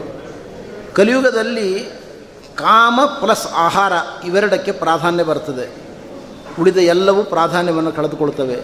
ಜಪ, ಪೂಜೆ, ಪಾರಾಯಣ ಇವೆಲ್ಲ ಪ್ರಾಧಾನ್ಯವನ್ನು ಕಳೆದುಕೊಂಡು ಎರಡಕ್ಕೆ ಪ್ರಾಧಾನ್ಯ ಕಾಮ ಪ್ಲಸ್ ಆಹಾರ. ನಾನಾ ಬಗೆಯ ಆಹಾರಗಳನ್ನು ತಿನ್ನಬೇಕು, ನಾನಾ ವಿಧವಾದ ಕಾಮಗಳನ್ನು, ಸುಖಗಳನ್ನು ಅನುಭವಿಸಬೇಕು ಅನ್ನತಕ್ಕಂಥದ್ದೇ ಮಾನವರ ದೊಡ್ಡ ಗುರಿಯಾಗಿಬಿಡ್ತದೆ ಕಲಿಯುಗದ ಒಳಗಡೆ. ಎಲ್ಲ ಕಡೆಯಲ್ಲೂ ಕೂಡ ದಸ್ಯುತ್ಕೃಷ್ಟ ಜನಪದಾಹ. ಕಳ್ಳರೇ ತುಂಬಿಬಿಡ್ತಾರೆ ರಾಜರುಗಳು ಅಂದರೆ ದೊಡ್ಡ ಕಳ್ಳರವರು ಎಲ್ಲರೂ ಕೂಡ ಎಲ್ಲ ಜಾತಿಯಲ್ಲಿ ರಾಜರುಗಳು ಇರ್ತಾರೆ. ನಮ್ಮ ಕಾಲದಲ್ಲಿ ರಾಜರು ಅಂದರೆ ಯಾರು? ಮಂತ್ರಿಗಳೇ ರಾಜರು, ಪ್ರಜಾರಾಜ್ಯ ಇವತ್ತು. ಎಲ್ಲ ಜಾತಿಯಲ್ಲೂ ಕಳ್ಳರಿದ್ದಾರೆ ಕಳ್ಳರೇ ರಾಜರಾಗಿ ಅಧಿಕಾರವನ್ನು ಸ್ವೀಕಾರ ಮಾಡುವಂತಹದ್ದು. ಬ್ರಹ್ಮಚರ್ಯ ಎಂಬತಕ್ಕಂಥ ಆಶ್ರಮ ಕಲಿಯುಗದಲ್ಲಿ ಉಳಿಯುವುದೇ ಇಲ್ಲ ಅಂತಾರೆ. ಬ್ರಹ್ಮಚಾರಿ ಅಂತ ನಾವು ಹೇಗೆ ಹೇಳ್ತೇವೆ ಅಂದರೆ, ಮೂರು ಎಳೆಯ ದಾರ ಇದ್ದರೆ ಬ್ರಹ್ಮಚಾರಿ. ಅಷ್ಟೇ ಬ್ರಹ್ಮಚಾರಿ ಅಂದರೆ ಬ್ರಹ್ಮಚಾರಿ ಅನ್ನುವ ಶಬ್ದದ ಮುಖ್ಯಾರ್ಥ ಏನು ಅಂದರೆ ವೇದಗಳ ಅಧ್ಯಯನ ಮಾಡುವವನು ಅಂತ ಅರ್ಥ. ಬ್ರಹ್ಮ ಅಂದರೆ ವೇದ. ವೇದಗಳನ್ನು ಚರತಿ, ಚರಗತಿ ಭಕ್ಷಣೆ. ವೇದಗಳನ್ನು ಯಾರು ಪಾರಾಯಣ ಮಾಡ್ತಾ ಇದ್ದಾನೆ, ಅವನನ್ನು ಬ್ರಹ್ಮಚಾರಿ ಅಂತ ಕರೀತಾರೆ. ನಮಗೆಲ್ಲ ಉಪನಯನ ಸಂಸ್ಕಾರ ಆದ ಕೂಡಲೇ ಅಷ್ಟವರ್ಷಂ ಬ್ರಾಹ್ಮಣಂ ಉಪನಯಿತ ತಮ್ಮ ಅಧ್ಯಾಪಯಿತ ವೇದಾಭ್ಯಾಸ ಮಾಡಬೇಕು. ಅದಕ್ಕಾಗಿ ಉಪನಯನ ಸಂಸ್ಕಾರವನ್ನು ಋಷಿಗಳು ಹೇಳಿರತಕ್ಕಂಥದ್ದು. ಹೀಗೆ ಬ್ರಹ್ಮಚರ್ಯ ಎಂಬುದು ಕಲಿಯುಗದಲ್ಲಿ ಉಳಿಯುವುದೇ ಇಲ್ಲ. ಬ್ರಹ್ಮಚಾರಿ ಅಂತ ಉಪನಯನ ಸಂಸ್ಕಾರವೇ ಬಹಳಷ್ಟು ಕಡಿಮೆ ಆಗ್ತಾ ಹೋಗ್ತಾ ಇದೆ. ನಮ್ಮ ಕಾಲದಲ್ಲಿ ಇವತ್ತು ನೋಡ್ತಾ ಇದ್ದೇವೆ. ಮದುವೆಗಿಂತ ಒಂದು ವಾರ ಮುಂಚೆ ಉಪನಯನ ಮಾಡ್ತಾರೆ ಕೆಲವು ಕಡೆಗಳಲ್ಲಿ. ಜನಿವಾರ ಹಾಕ್ತಾರೆ. ಇಂಥ ಒಂದು ಕಾಲಗರ್ಭದಲ್ಲಿ ನಾವಿದ್ದೇವೆ. ಭಿಕ್ಷವಶ್ಚ ಕುಟುಂಬಿನಃ ಸನ್ಯಾಸಿಗಳು ಮದುವೆ ಮಾಡಿಕೊಳ್ತಾರೆ ಅಂತ. ಅರವತ್ತೆಂಟನೇ ಇಸ್ವಿವರೆಗೆ ಇದನ್ನು ಭಾಗವತ ಯಾರಾದರೂ ಹೇಳಿದರೆ ನಂಬುತ್ತಿರಲಿಲ್ಲ ಜನ. ಸನ್ಯಾಸಿಗಳು ಮದುವೆ ಮಾಡಿಕೊಳ್ಳೋದು ಅಂದರೆ ಏನು ಅಂತ. ಅರವತ್ತೆಂಟನೇ ಇಸ್ವಿಯಲ್ಲಿ ಮೊದಲ ಬಾರಿಗಾಯಿತು ನಮ್ಮ ಮಾತು ಸಮುದಾಯದಲ್ಲಿ. ಮುಂದೆ ಮತ್ತೆ ಪುನಃ ಒಬ್ಬಿಬ್ಬರು ಆಗಿದ್ದಾರೆ. ಮುಂದೂ ಆಗಬಹುದು. ಇದು ಕಲಿಯುಗದ ವೈಶಿಷ್ಟ್ಯ ಇದು. ತಪಸ್ವಿನೋ ಗ್ರಾಮವಾಸಾಹ. ತಪಸ್ವಿಗಳು ಅಂತ ಇರುವುದೇ ಇಲ್ಲ ಯಾರೂ ಕೂಡ. ಯಾಕೆಂದರೆ ತಪಸ್ವಿಗಳು ಅಂದರೆ ವಾನಪ್ರಸ್ಥಾಶ್ರಮದ ಮೂಲಕ ಕಾಡಿನಲ್ಲಿ ಸಾಧನೆ ಮಾಡುವವರು. ಅಂಥವರು ಕಲಿಯುಗದಲ್ಲಿ ಸಿಕ್ಕುವುದೇ ಇಲ್ಲ. ಎಲ್ಲಿರ್ತಾರೆ ಎಲ್ಲರೂ? ಪಟ್ಟಣದ ಒಳಗೆ ಜೀವನ ಮಾಡ್ತಾರೆ. ಅಂದರೆ ಪಟ್ಟಣದ ಒಳಗೆ ಜೀವನ ಮಾಡುವುದು ಶಾಸ್ತ್ರದೃಷ್ಟಿಯಿಂದ ನಿಂದಿತವಾದದ್ದು. ಯಾಕೆ ಪಟ್ಟಣದ ಒಳಗೆ ಜೀವನ ಮಾಡಬಾರ್ದು ಅಂದರೆ ಕೆಟ್ಟು ಪಟ್ಟಣ ಸೇರು ಅಂತ ಒಂದು ಗಾದೆ. ಪಟ್ಟಣದಲ್ಲಿ ಜಪದಪಾನುಷ್ಠಾನಕ್ಕೆ ಬೇಕಾಗುವ ಯಾವ ಒಳ್ಳೆಯ ವಾತಾವರಣ ಇಲ್ಲ ನಮಗೆ. ಬ್ರಾಹ್ಮಣರು ನಾವು ನದಿ ತೀರಗಳಲ್ಲಿ ವಾಸ ಮಾಡ್ತಾ ಇದ್ವು, ನದಿಯಲ್ಲಿ ಸ್ನಾನ ಮಾಡ್ತಾ ಇದ್ವು, ಬಾವಿಯಲ್ಲಿ ಸ್ನಾನ ಮಾಡ್ತಾ ಇದ್ವು. ನಮ್ಮಗಳ ಮನೆಯಲ್ಲಿ ಹಸು ಕಟ್ಟಿದ್ದವು. ನಾವು ಪಟ್ಟಣಕ್ಕೆ ಬಂದು ಟ್ವೆಂಟಿ ಬೈ ಥರ್ಟಿ ಮನೆ ಥರ್ಟಿ ಬೈ ಫಾರ್ಟಿ ಡೈಮೆನ್ಷನಿನ ಮನೆಗಳಲ್ಲಿ ವಾಸ ಮಾಡ್ತಾ ಎಲ್ಲ ಸಂಸ್ಕಾರಗಳು, ಎಲ್ಲ ಆಚಾರಗಳು ನಾಶ ಹೋಯಿತು ಬ್ರಾಹ್ಮಣರದ್ದು. ಇದು ಕಲಿಯುಗದ ಪರಿಸ್ಥಿತಿ ಇದು. ಆದ್ದರಿಂದ ಯಾವುದೇ ಬಗೆಯಾಗಿರತಕ್ಕಂಥ ಸಂಸ್ಕಾರಗಳು ಇವತ್ತು ನಾಶವಾಗ್ತಾ ಇದ್ದಾವೆ. ಬ್ರಾಹ್ಮಣರು ಆಪತ್ತಿರುವಾಗ ಧರ್ಮವನ್ನು ತಕ್ಕ ಮಟ್ಟಿಗೆ ಬಿಡಬಹುದು. ಮುಖ್ಯ ಧರ್ಮವನ್ನು ಬಿಡುವಂತೆ ಇಲ್ಲ. ಸ್ನಾನ, ಸಂಧ್ಯಾ, ವಂದನೆ, ದೇವರ ಪೂಜೆ, ಪಾಠ ಪ್ರವಚನ ಇವುಗಳನ್ನು ಬಿಡಬಾರ್ದು ಬ್ರಾಹ್ಮಣರು. ಆದರೆ ಆಪತ್ತಿ ಇಲ್ಲದೆ ಇರುವಾಗಲೂ ಕೂಡ ಧರ್ಮವನ್ನು ಬಿಡ್ತಾರೆ ಕಲಿಯುಗದಲ್ಲಿ. ನಿಷ್ಕಾರಣವಾಗಿ ಏಕಾದಶಿಯನ್ನು ಬಿಡ್ತಾರೆ. ಅವ್ರಿಗೇನು ರೋಗ ಇರುವುದಿಲ್ಲ, ಭಯಂಕರ ರೋಗ ಇರುವುದಿಲ್ಲ. ಆದರೂ ಏಕಾದಶಿ ವ್ರತವನ್ನು ಬಿಡ್ತಾರೆ. ಜಪ ಬಿಡ್ತಾರೆ ಸ್ಥಾನ ಸಂಧ್ಯಾ ವಂದನೆಗಳನ್ನು ಬಿಡ್ತಾರೆ, ಇದೆಲ್ಲ ಕಲಿಯುಗದಲ್ಲಿ ನಡೀತಕ್ಕಂಥ ಒಂದು ದೊಡ್ಡ ದುರಂತ ಇದು. ಅತ್ಯಲ್ಪ ಪ್ರಮಾಣದ ಸಂಪನ್ಮೂಲಗಳಿಗಾಗಿ ಕೋರ್ಟಿಗೆ ಹೋಗ್ತಾರೆ. ಕಲವು ಕಾಕಣಿಕೆಪ್ಯರ್ಥೆ ವಿಗೃಹ್ಯ ತ್ಯಕ್ತ ಕಾಕಣಿಕೆ ಪ್ಯರ್ಥೆ ಅಂದರೆ ನೆಗ್ಲಿಜಿಬಲ್ ಅಮೌಂಟು ಅದಕ್ಕೋಸ್ಕರವೂ ಜಗಳ ಮಾಡ್ತಾರೆ, ಕೋರ್ಟಿಗೆ ಹೋಗ್ತಾರೆ ಕಲಿಯುಗದಲ್ಲಿ ಇಂಥ ಒಂದು ದುರಂತ ಸಮಾಜದಲ್ಲಿ ನಾವು ಕಾಣ್ತೇವೆ.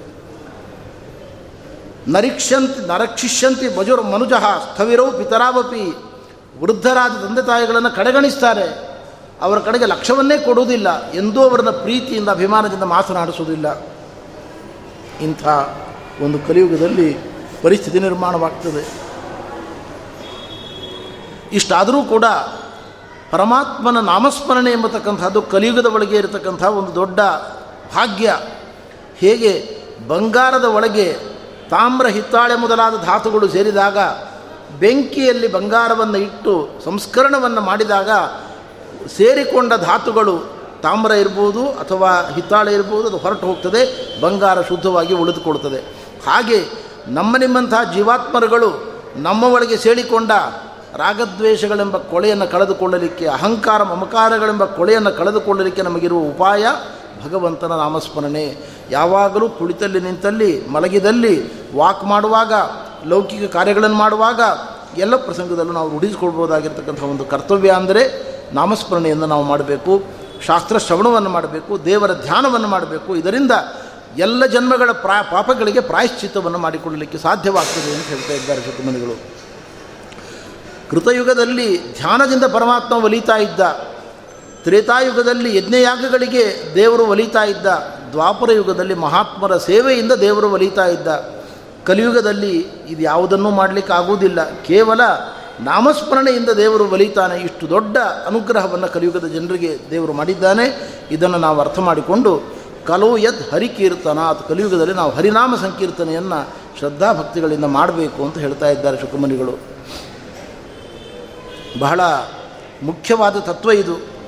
ನಮಗೆ ಭಾಗವತ ಶಿಷ್ಟಸ್ಕಂದದಲ್ಲಿ ಬಹಳ ಮುಖ್ಯವಾದ ಉಪಾಯಗಳನ್ನು ಸಂಸಾರ ಸಾಗರದಿಂದ ಉತ್ತೀರ್ಣರಾಗಲಿಕ್ಕೆ ತಿಳಿಸಿಕೊಟ್ಟಿದ್ದಾರೆ ಶುಕಮುನಿಗಳು. ಮೊದಲನೆಯದು ನಾಮಸ್ಮರಣೆ. ಯಾವಾಗಲೂ ನಾಮಸ್ಮರಣೆಯನ್ನು ಮಾಡಬೇಕು. ನಾಮಸ್ಮರಣೆಗೆ ಮಡಿ ಅಗತ್ಯ ಇಲ್ಲ. ಗೀತೆ, ಭಾಗವತ, ಸಹಸ್ರನಾಮ ಪಾರಾಯಣ ಮಾಡಲಿಕ್ಕೆ ಮಡಿಬೇಕು ಹೆಚ್ಚು ಶುದ್ಧವಾಗಿ ಮಾಡಿದರೆ ಮಹಾಪುಣ್ಯ.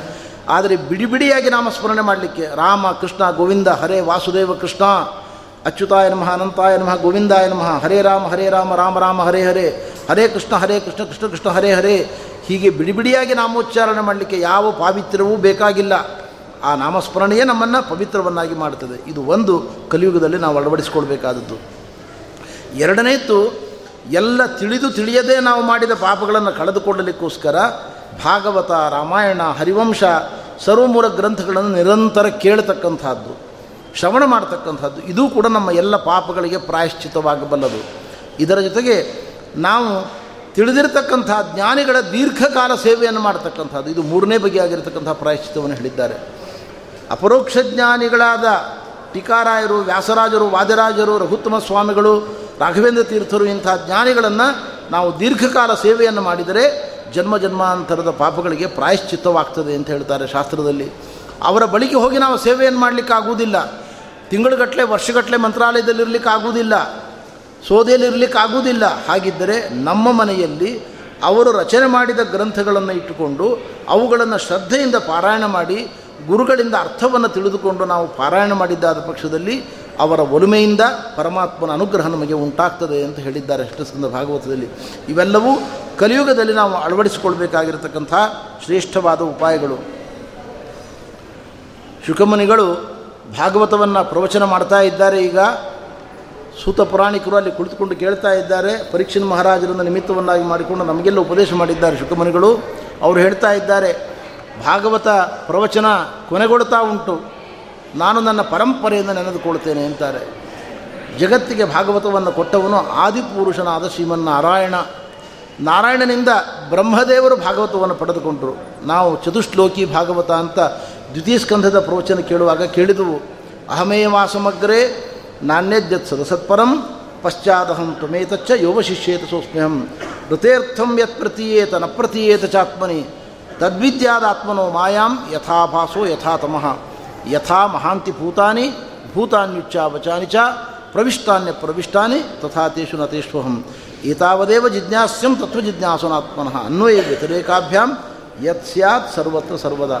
ಇಡೀ ಭಾಗವತ ಪಾರಾಯಣ ಮಾಡಲಿಕ್ಕೆ ಆಗದೇ ಇದ್ದರೂ ನಾಲ್ಕು ಶ್ಲೋಕಗಳನ್ನಾದರೂ ನಿತ್ಯ ಪಾರಾಯಣ ಮಾಡಬೇಕು. ಚತುಶ್ಲೋಕಿ ಭಾಗವತ ಅಂತ ಸೃಷ್ಟಿಯ ಆರಂಭದಲ್ಲಿ ಶ್ರೀಮನ್ನಾರಾಯಣ ಬ್ರಹ್ಮದೇವರಿಗೆ ಉಪದೇಶ ಮಾಡಿದ್ದಾನೆ. ಇದನ್ನು ಬ್ರಹ್ಮದೇವರು ಮಕ್ಕಳಾದ ನಾರದರಿಗೆ ಉಪದೇಶ ಮಾಡಿದ್ದಾರೆ. ನಾರದರು ಈ ಭಾಗವತವನ್ನು ವೇದವ್ಯಾಸ ದೇವರ ಬಳಿಗೆ ಬಂದು ಅರ್ಪಣೆ ಮಾಡಿದ್ದಾರೆ.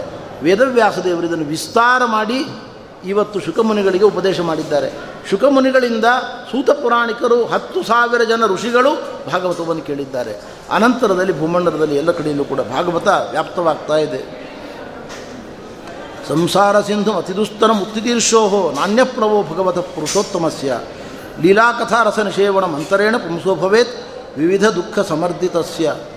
ಸಂಸಾರದ ಒಳಗೆ ನಾವೆಲ್ಲ ನಾನಾ ಬಗೆಯ ಸಂಕಟಗಳಿಂದ, ಉದ್ವೇಗಗಳಿಂದ ಬಳಲಿ ಬಸವಳಿದಿದ್ದೇವೆ. ಇಂಥ ನಮಗೆ ಶಾಂತಿ ಸುಖಗಳು ದೊರಕಬೇಕು ಅಂದರೆ ಕೃಷ್ಣ ಕಥೆಯನ್ನು ಕೇಳಬೇಕು. ಪರಮಾತ್ಮನ ಮಂಗಲ ಕಥೆಯ ಶ್ರವಣದಿಂದ ನಮ್ಮ ಎಲ್ಲ ದುಃಖಗಳನ್ನು, ಎಲ್ಲ ಉದ್ವೇಗಗಳನ್ನು ಮರೆಯಲಿಕ್ಕೆ ಸಾಧ್ಯವಾಗ್ತದೆ ಅಂತ ಹೇಳ್ತಾ ಇದ್ದಾರೆ. ಶುಕಮುನಿಗಳು ಈ ದಿವ್ಯವಾಗಿರತಕ್ಕಂಥ ಭಾಗವತವನ್ನು ಗಂಗಾ ತೀರದಲ್ಲಿ ಹೇಳ್ತಕ್ಕಂಥ ಪ್ರಸಂಗದಲ್ಲಿ ಪರಶುರಾಮ ದೇವರಲ್ಲಿದ್ದರು, ವೇದವ್ಯಾಸ ದೇವರಲ್ಲಿದ್ದರು ಶುಕಮುನಿಗಳ ಜೊತೆಗೆ ಮಹಾ ವಸಿಷ್ಠ, ವಸಿಷ್ಠರು, ವಾಮದೇವರು, ಅತ್ರಿಗಳು, ಸಾವಿರಾರು ಋಷಿಮುನಿಗಳು ಅಲ್ಲಿ ಬಂದು ಕುಳಿತುಕೊಂಡು ಭಾಗವತವನ್ನು ಶ್ರವಣ ಮಾಡಿದ್ದಾರೆ. ಶುಕಮುನಿಗಳಂತಾರೆ, ನಾನು ಭಾಗವತವನ್ನು ಹೇಳ್ತಾ ಇದ್ದೇನೆ, ಈಗ ಕೊನೆಯ ಸಾಲಿನಲ್ಲಿ ಸೂತ ಪುರಾಣಿಕರು ಕುಳಿತುಕೊಂಡಿದ್ದಾರೆ. ಸೂತರು ಅಂದರೆ ವೇದವ್ಯಾಸದೇವರ ಅಂತರಂಗ ಭಕ್ತರಾದ ವೇದವ್ಯಾಸದೇವರ ರೋಮಾಂಚದಿಂದ ಜನ್ಮವನ್ನು ಪಡೆದ ರೋಮಹರ್ಷಣರ ಮಗ. ಬಲರಾಮದೇವರ ವರದಿಂದ ಅವರು ಉನ್ನತ ಪೀಠವನ್ನು ಅಲಂಕರಿಸಿ ಪ್ರವಚನವನ್ನು ಮಾಡ್ತಾ ಇದ್ದಾರೆ ಸೂತಪುರಾಣಿಕರು ಅಂಥ ಸೂತಪುರಾಣಿಕರು ಶ್ರವಣ ಮಾಡ್ತಾ ಇದ್ದಾರೆ. ಅವರಿಂದ ಭಾಗವತ ಜಗತ್ತಿನಲ್ಲಿ ಎಲ್ಲ ಕಡೆಯಲ್ಲೂ ಕೂಡ ಖ್ಯಾತವಾಗ್ತದೆ ಅವರ ಪ್ರವಚನ ಮಾಲಿಕೆಯಿಂದ ಅಂತ ಹೇಳ್ತಾ ಇದ್ದಾರೆ. ಯಸ್ಯ ಪ್ರಸಾದಜೋ ಬ್ರಹ್ಮ ರುದ್ರಶ್ಚ ಕ್ರೋಧ ಸಂಭವ. ಮಗು ಪರೀಕ್ಷಿತ್ ಯಾರ ಧ್ಯಾನ ಮಾಡಬೇಕು ಅನ್ನುವ ವಿಷಯದಲ್ಲಿ ನನಗೆ ಸಂದೇಹ ಇಲ್ಲ. ಯಾವ ಶ್ರೀಮನ್ನಾರಾಯಣನ ಪ್ರಸಾದದಿಂದ, ಕೃಪೆಯಿಂದ ಬ್ರಹ್ಮದೇವರು ಹುಟ್ಟಿದ್ದಾರೋ, ಕೋಪದಿಂದ, ಕೋಪದ ಪ್ರದರ್ಶನದಿಂದ ರುದ್ರದೇವರು ಹುಟ್ಟಿದ್ದಾರೋ, ಅಂಥ ರುದ್ರ ಮತ್ತು ಬ್ರಹ್ಮದೇವರು ಯಾವ ನಾರಾಯಣನ ಸಾರ್ವಕಾಲಿಕ ದಾಸರಾಗಿದ್ದಾರೆಯೋ ಅಂಥ ನಾರಾಯಣನ ಧ್ಯಾನವನ್ನು ಮಾಡು. ನಾರಾಯಣನಿಗೆ ಶರಣಾಗು, ಅವನ ಸ್ಮರಣೆ ಒಂದೇ, ಸಂಸಾರದಿಂದ ಬಿಡುಗಡೆಗೆ ಉಪಾಯವಾಗಿರತಕ್ಕಂಥದ್ದು ಎಂಬುದಾಗಿ ಉಪದೇಶವನ್ನು ಮಾಡ್ತಾ ಇದ್ದಾರೆ. ಮಗು ಪರೀಕ್ಷಿತ್, ಇನ್ನೇನಾದರೂ ನನಗೆ ಸಂಶಯ ಉಂಟೆ, ಕೇಳಬೇಕಾದದ್ದು ಉಂಟೆ ನೀನೇನಾದರೂ ಕೇಳುವುದಿದ್ದರೆ ಅವಶ್ಯವಾಗಿ ಕೇಳು ಎಂಬುದಾಗಿ ಶುಕಮನಿಗಳು ಹೇಳ್ತಾ ಇದ್ದಾರೆ. ಆವಾಗ ಪರೀಕ್ಷೆ ಮಹಾರಾಜರು ಹೇಳಿದರು, ಸಿದ್ಧೋಸ್ಮಿ ಅನುಗೃಹೀತೋಸ್ಮಿ ಭವತಃ ಕರುಣಾತ್ಮನ, ಶ್ರಾವಿತೋ ಎಚ್ಚಮೇ ಸಾಕ್ಷಾತ್ ಅನಾದಿ ನಿಧನೋ ಹರಿಹಿ. ತಾವು ನನಗೆ ಪರಬ್ರಹ್ಮ ತತ್ವದ ಉಪದೇಶವನ್ನು ಮಾಡಿದ್ದೀರಿ. ತಾವು ಮಾಡಿರತಕ್ಕಂಥ ಜ್ಞಾನದಾನಕ್ಕೆ ನಾನು ಋಣಿಯಾಗಿದ್ದೇನೆ. ಈಗ ನನಗೆ ಯಾವ ಭಯವೂ ಇಲ್ಲ. ಸಾವಿನ ಭಯ ಇಲ್ಲ ಈಗ. ನಿಮ್ಮ ವದನಾರವಿಂದದಿಂದ ಹೊಮ್ಮಿದ ಭಾಗವತವನ್ನು ಕೇಳಿದ್ದರಿಂದ ನನಗೆ ಯಾವುದೇ ರೀತಿಯ ಆತಂಕ ಇಲ್ಲ ಅಂತ ಸಂತೋಷದಿಂದ ನಾನು ದೇವರ ಧ್ಯಾನವನ್ನು ಮಾಡ್ತಾ ಮರಣವನ್ನು ಸ್ವಾಗತ ಮಾಡ್ತೇನೆ ಅಂತ ಹೇಳ್ತಾ ಇದ್ದಾರೆ. ಪರೀಕ್ಷನ್ ಮಹಾರಾಜರಿಗೆ ಭಾಗವತವನ್ನು ಹೇಳಿದ ಶುಕಮುನಿಗಳು ಅಲ್ಲಿಂದ ತೆರಳುತ್ತಾ ಇದ್ದಾರೆ.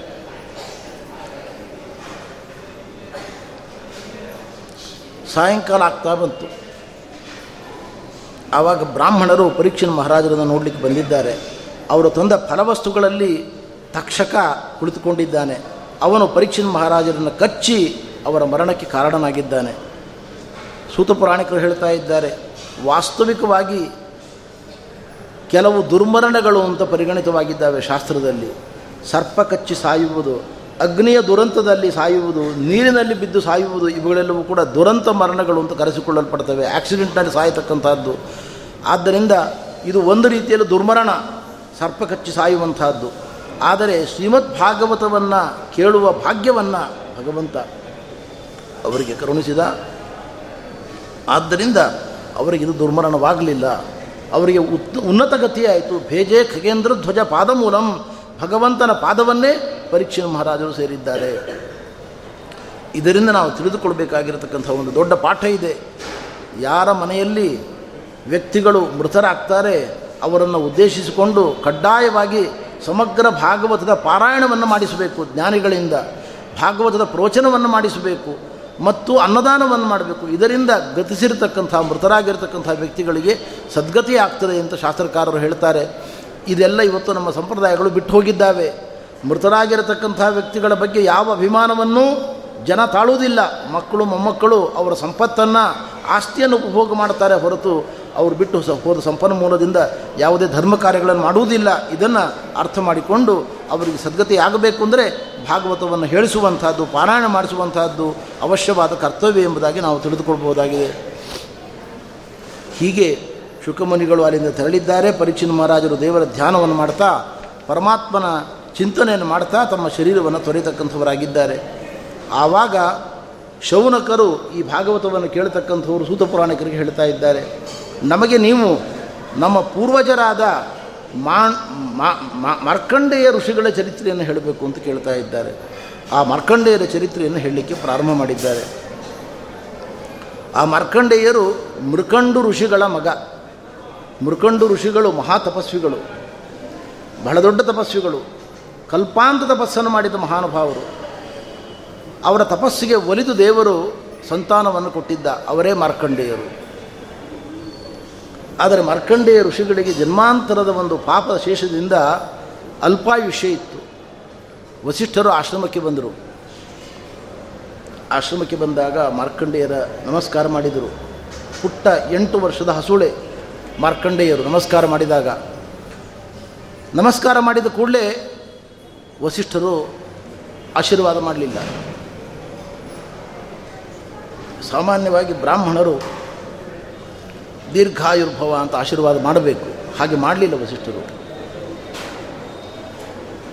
ಬಹಳ ಆತಂಕ ಆಯಿತು ತಂದೆಗೆ.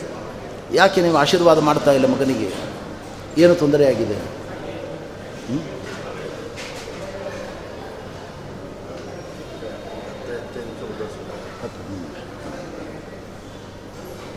ಏನು ತೊಂದರೆಯಾಗಿದೆ. ಯಾಕೆ ನನ್ನ ಮಗನಿಗೆ ನೀವು ದೀರ್ಘಾಯುಷ್ಮಾನ್ ಭವ ಅಂತ ಆಶೀರ್ವಾದ ಮಾಡ್ತಾ ಇಲ್ಲ ಅಂತ ಕೇಳಿದರು.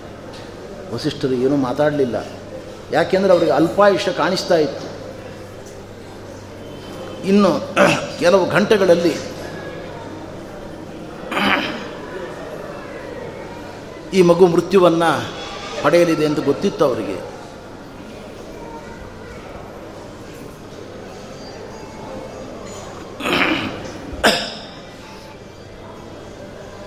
ಇದನ್ನು ಅರಿತ ಮೃಕಂಡ ಋಷಿಗಳು ಹೇಳಿದರು. ಬ್ರಹ್ಮದೇವರ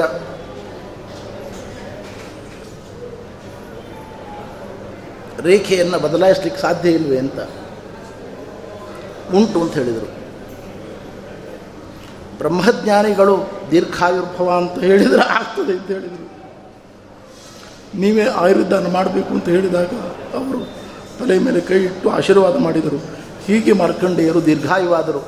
ಅನಂತರದಲ್ಲಿ ರುದ್ರದೇವನ್ನು ಕುರಿತು ತಪಸ್ಸು ಮಾಡಿ ಮೃತ್ಯುಂಜಯತ್ವವನ್ನು ಪಡೆದುಕೊಂಡರು. ಇದು ಮಾರ್ಕಂಡೇಯರು ಅವರ ಜೀವನದೊಳಗೆ ನಾವು ಕಲಿಬೇಕಾದ ಒಂದು ಪಾಠ. ಬ್ರಾಹ್ಮಣರ ಆಶೀರ್ವಾದದಿಂದ ಆಯುರ್ವೃದ್ಧಿ ಆಗ್ತದೆ ಎಂಬತಕ್ಕಂಥ ಒಂದು ದೊಡ್ಡ ಪಾಠವನ್ನು ಜಗತ್ತಿಗೆ ಮಾರ್ಕಂಡೇಯರು ತಿಳಿಸಿಕೊಟ್ಟಿದ್ದಾರೆ. ಆ ಮಾರ್ಕಂಡೇಯರು ವಸಿಷ್ಠರ ಉಪದೇಶದಂತೆ ದೀರ್ಘಾಯುಷ್ಯವನ್ನು ಪಡೆದುಕೊಂಡು ಅವರು ಮಾಡಿದ ಕೆಲಸ ಏನು ಅಂದರೆ ದೊಡ್ಡ ತಪಸ್ಸು. ನರ ನಾರಾಯಣರನ್ನು ಕುರಿತು ತಪಸ್ಸನ್ನು ಮಾಡ್ತಾ ಇದ್ದಾರೆ.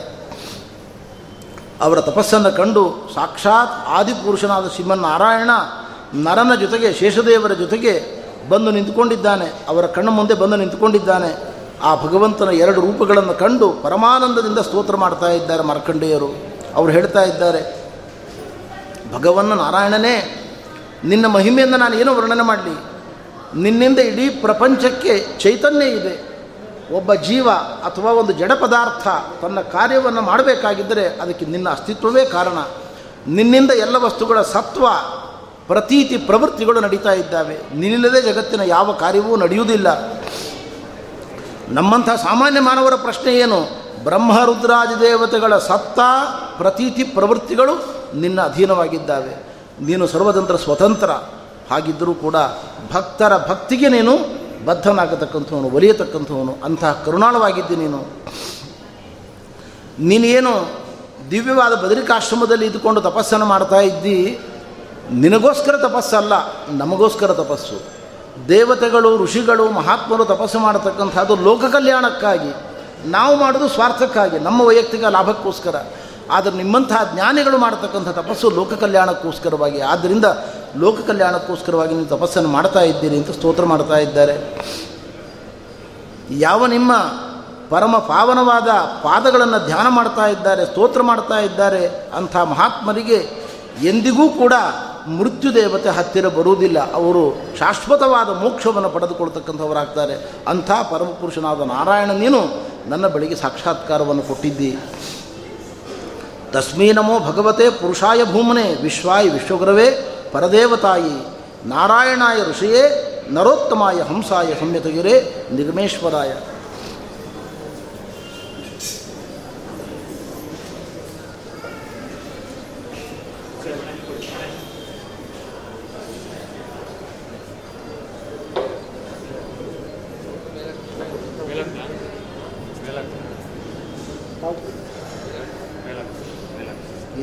ಅಲ್ಲ ಬೇಡ ಬೇಡ ನಾನು ನನಗೆ ಬೇಡ ಮನೆಯೇ ಬೇಡ ನಾವು ಇದ್ದಾಗ ಬೇಡ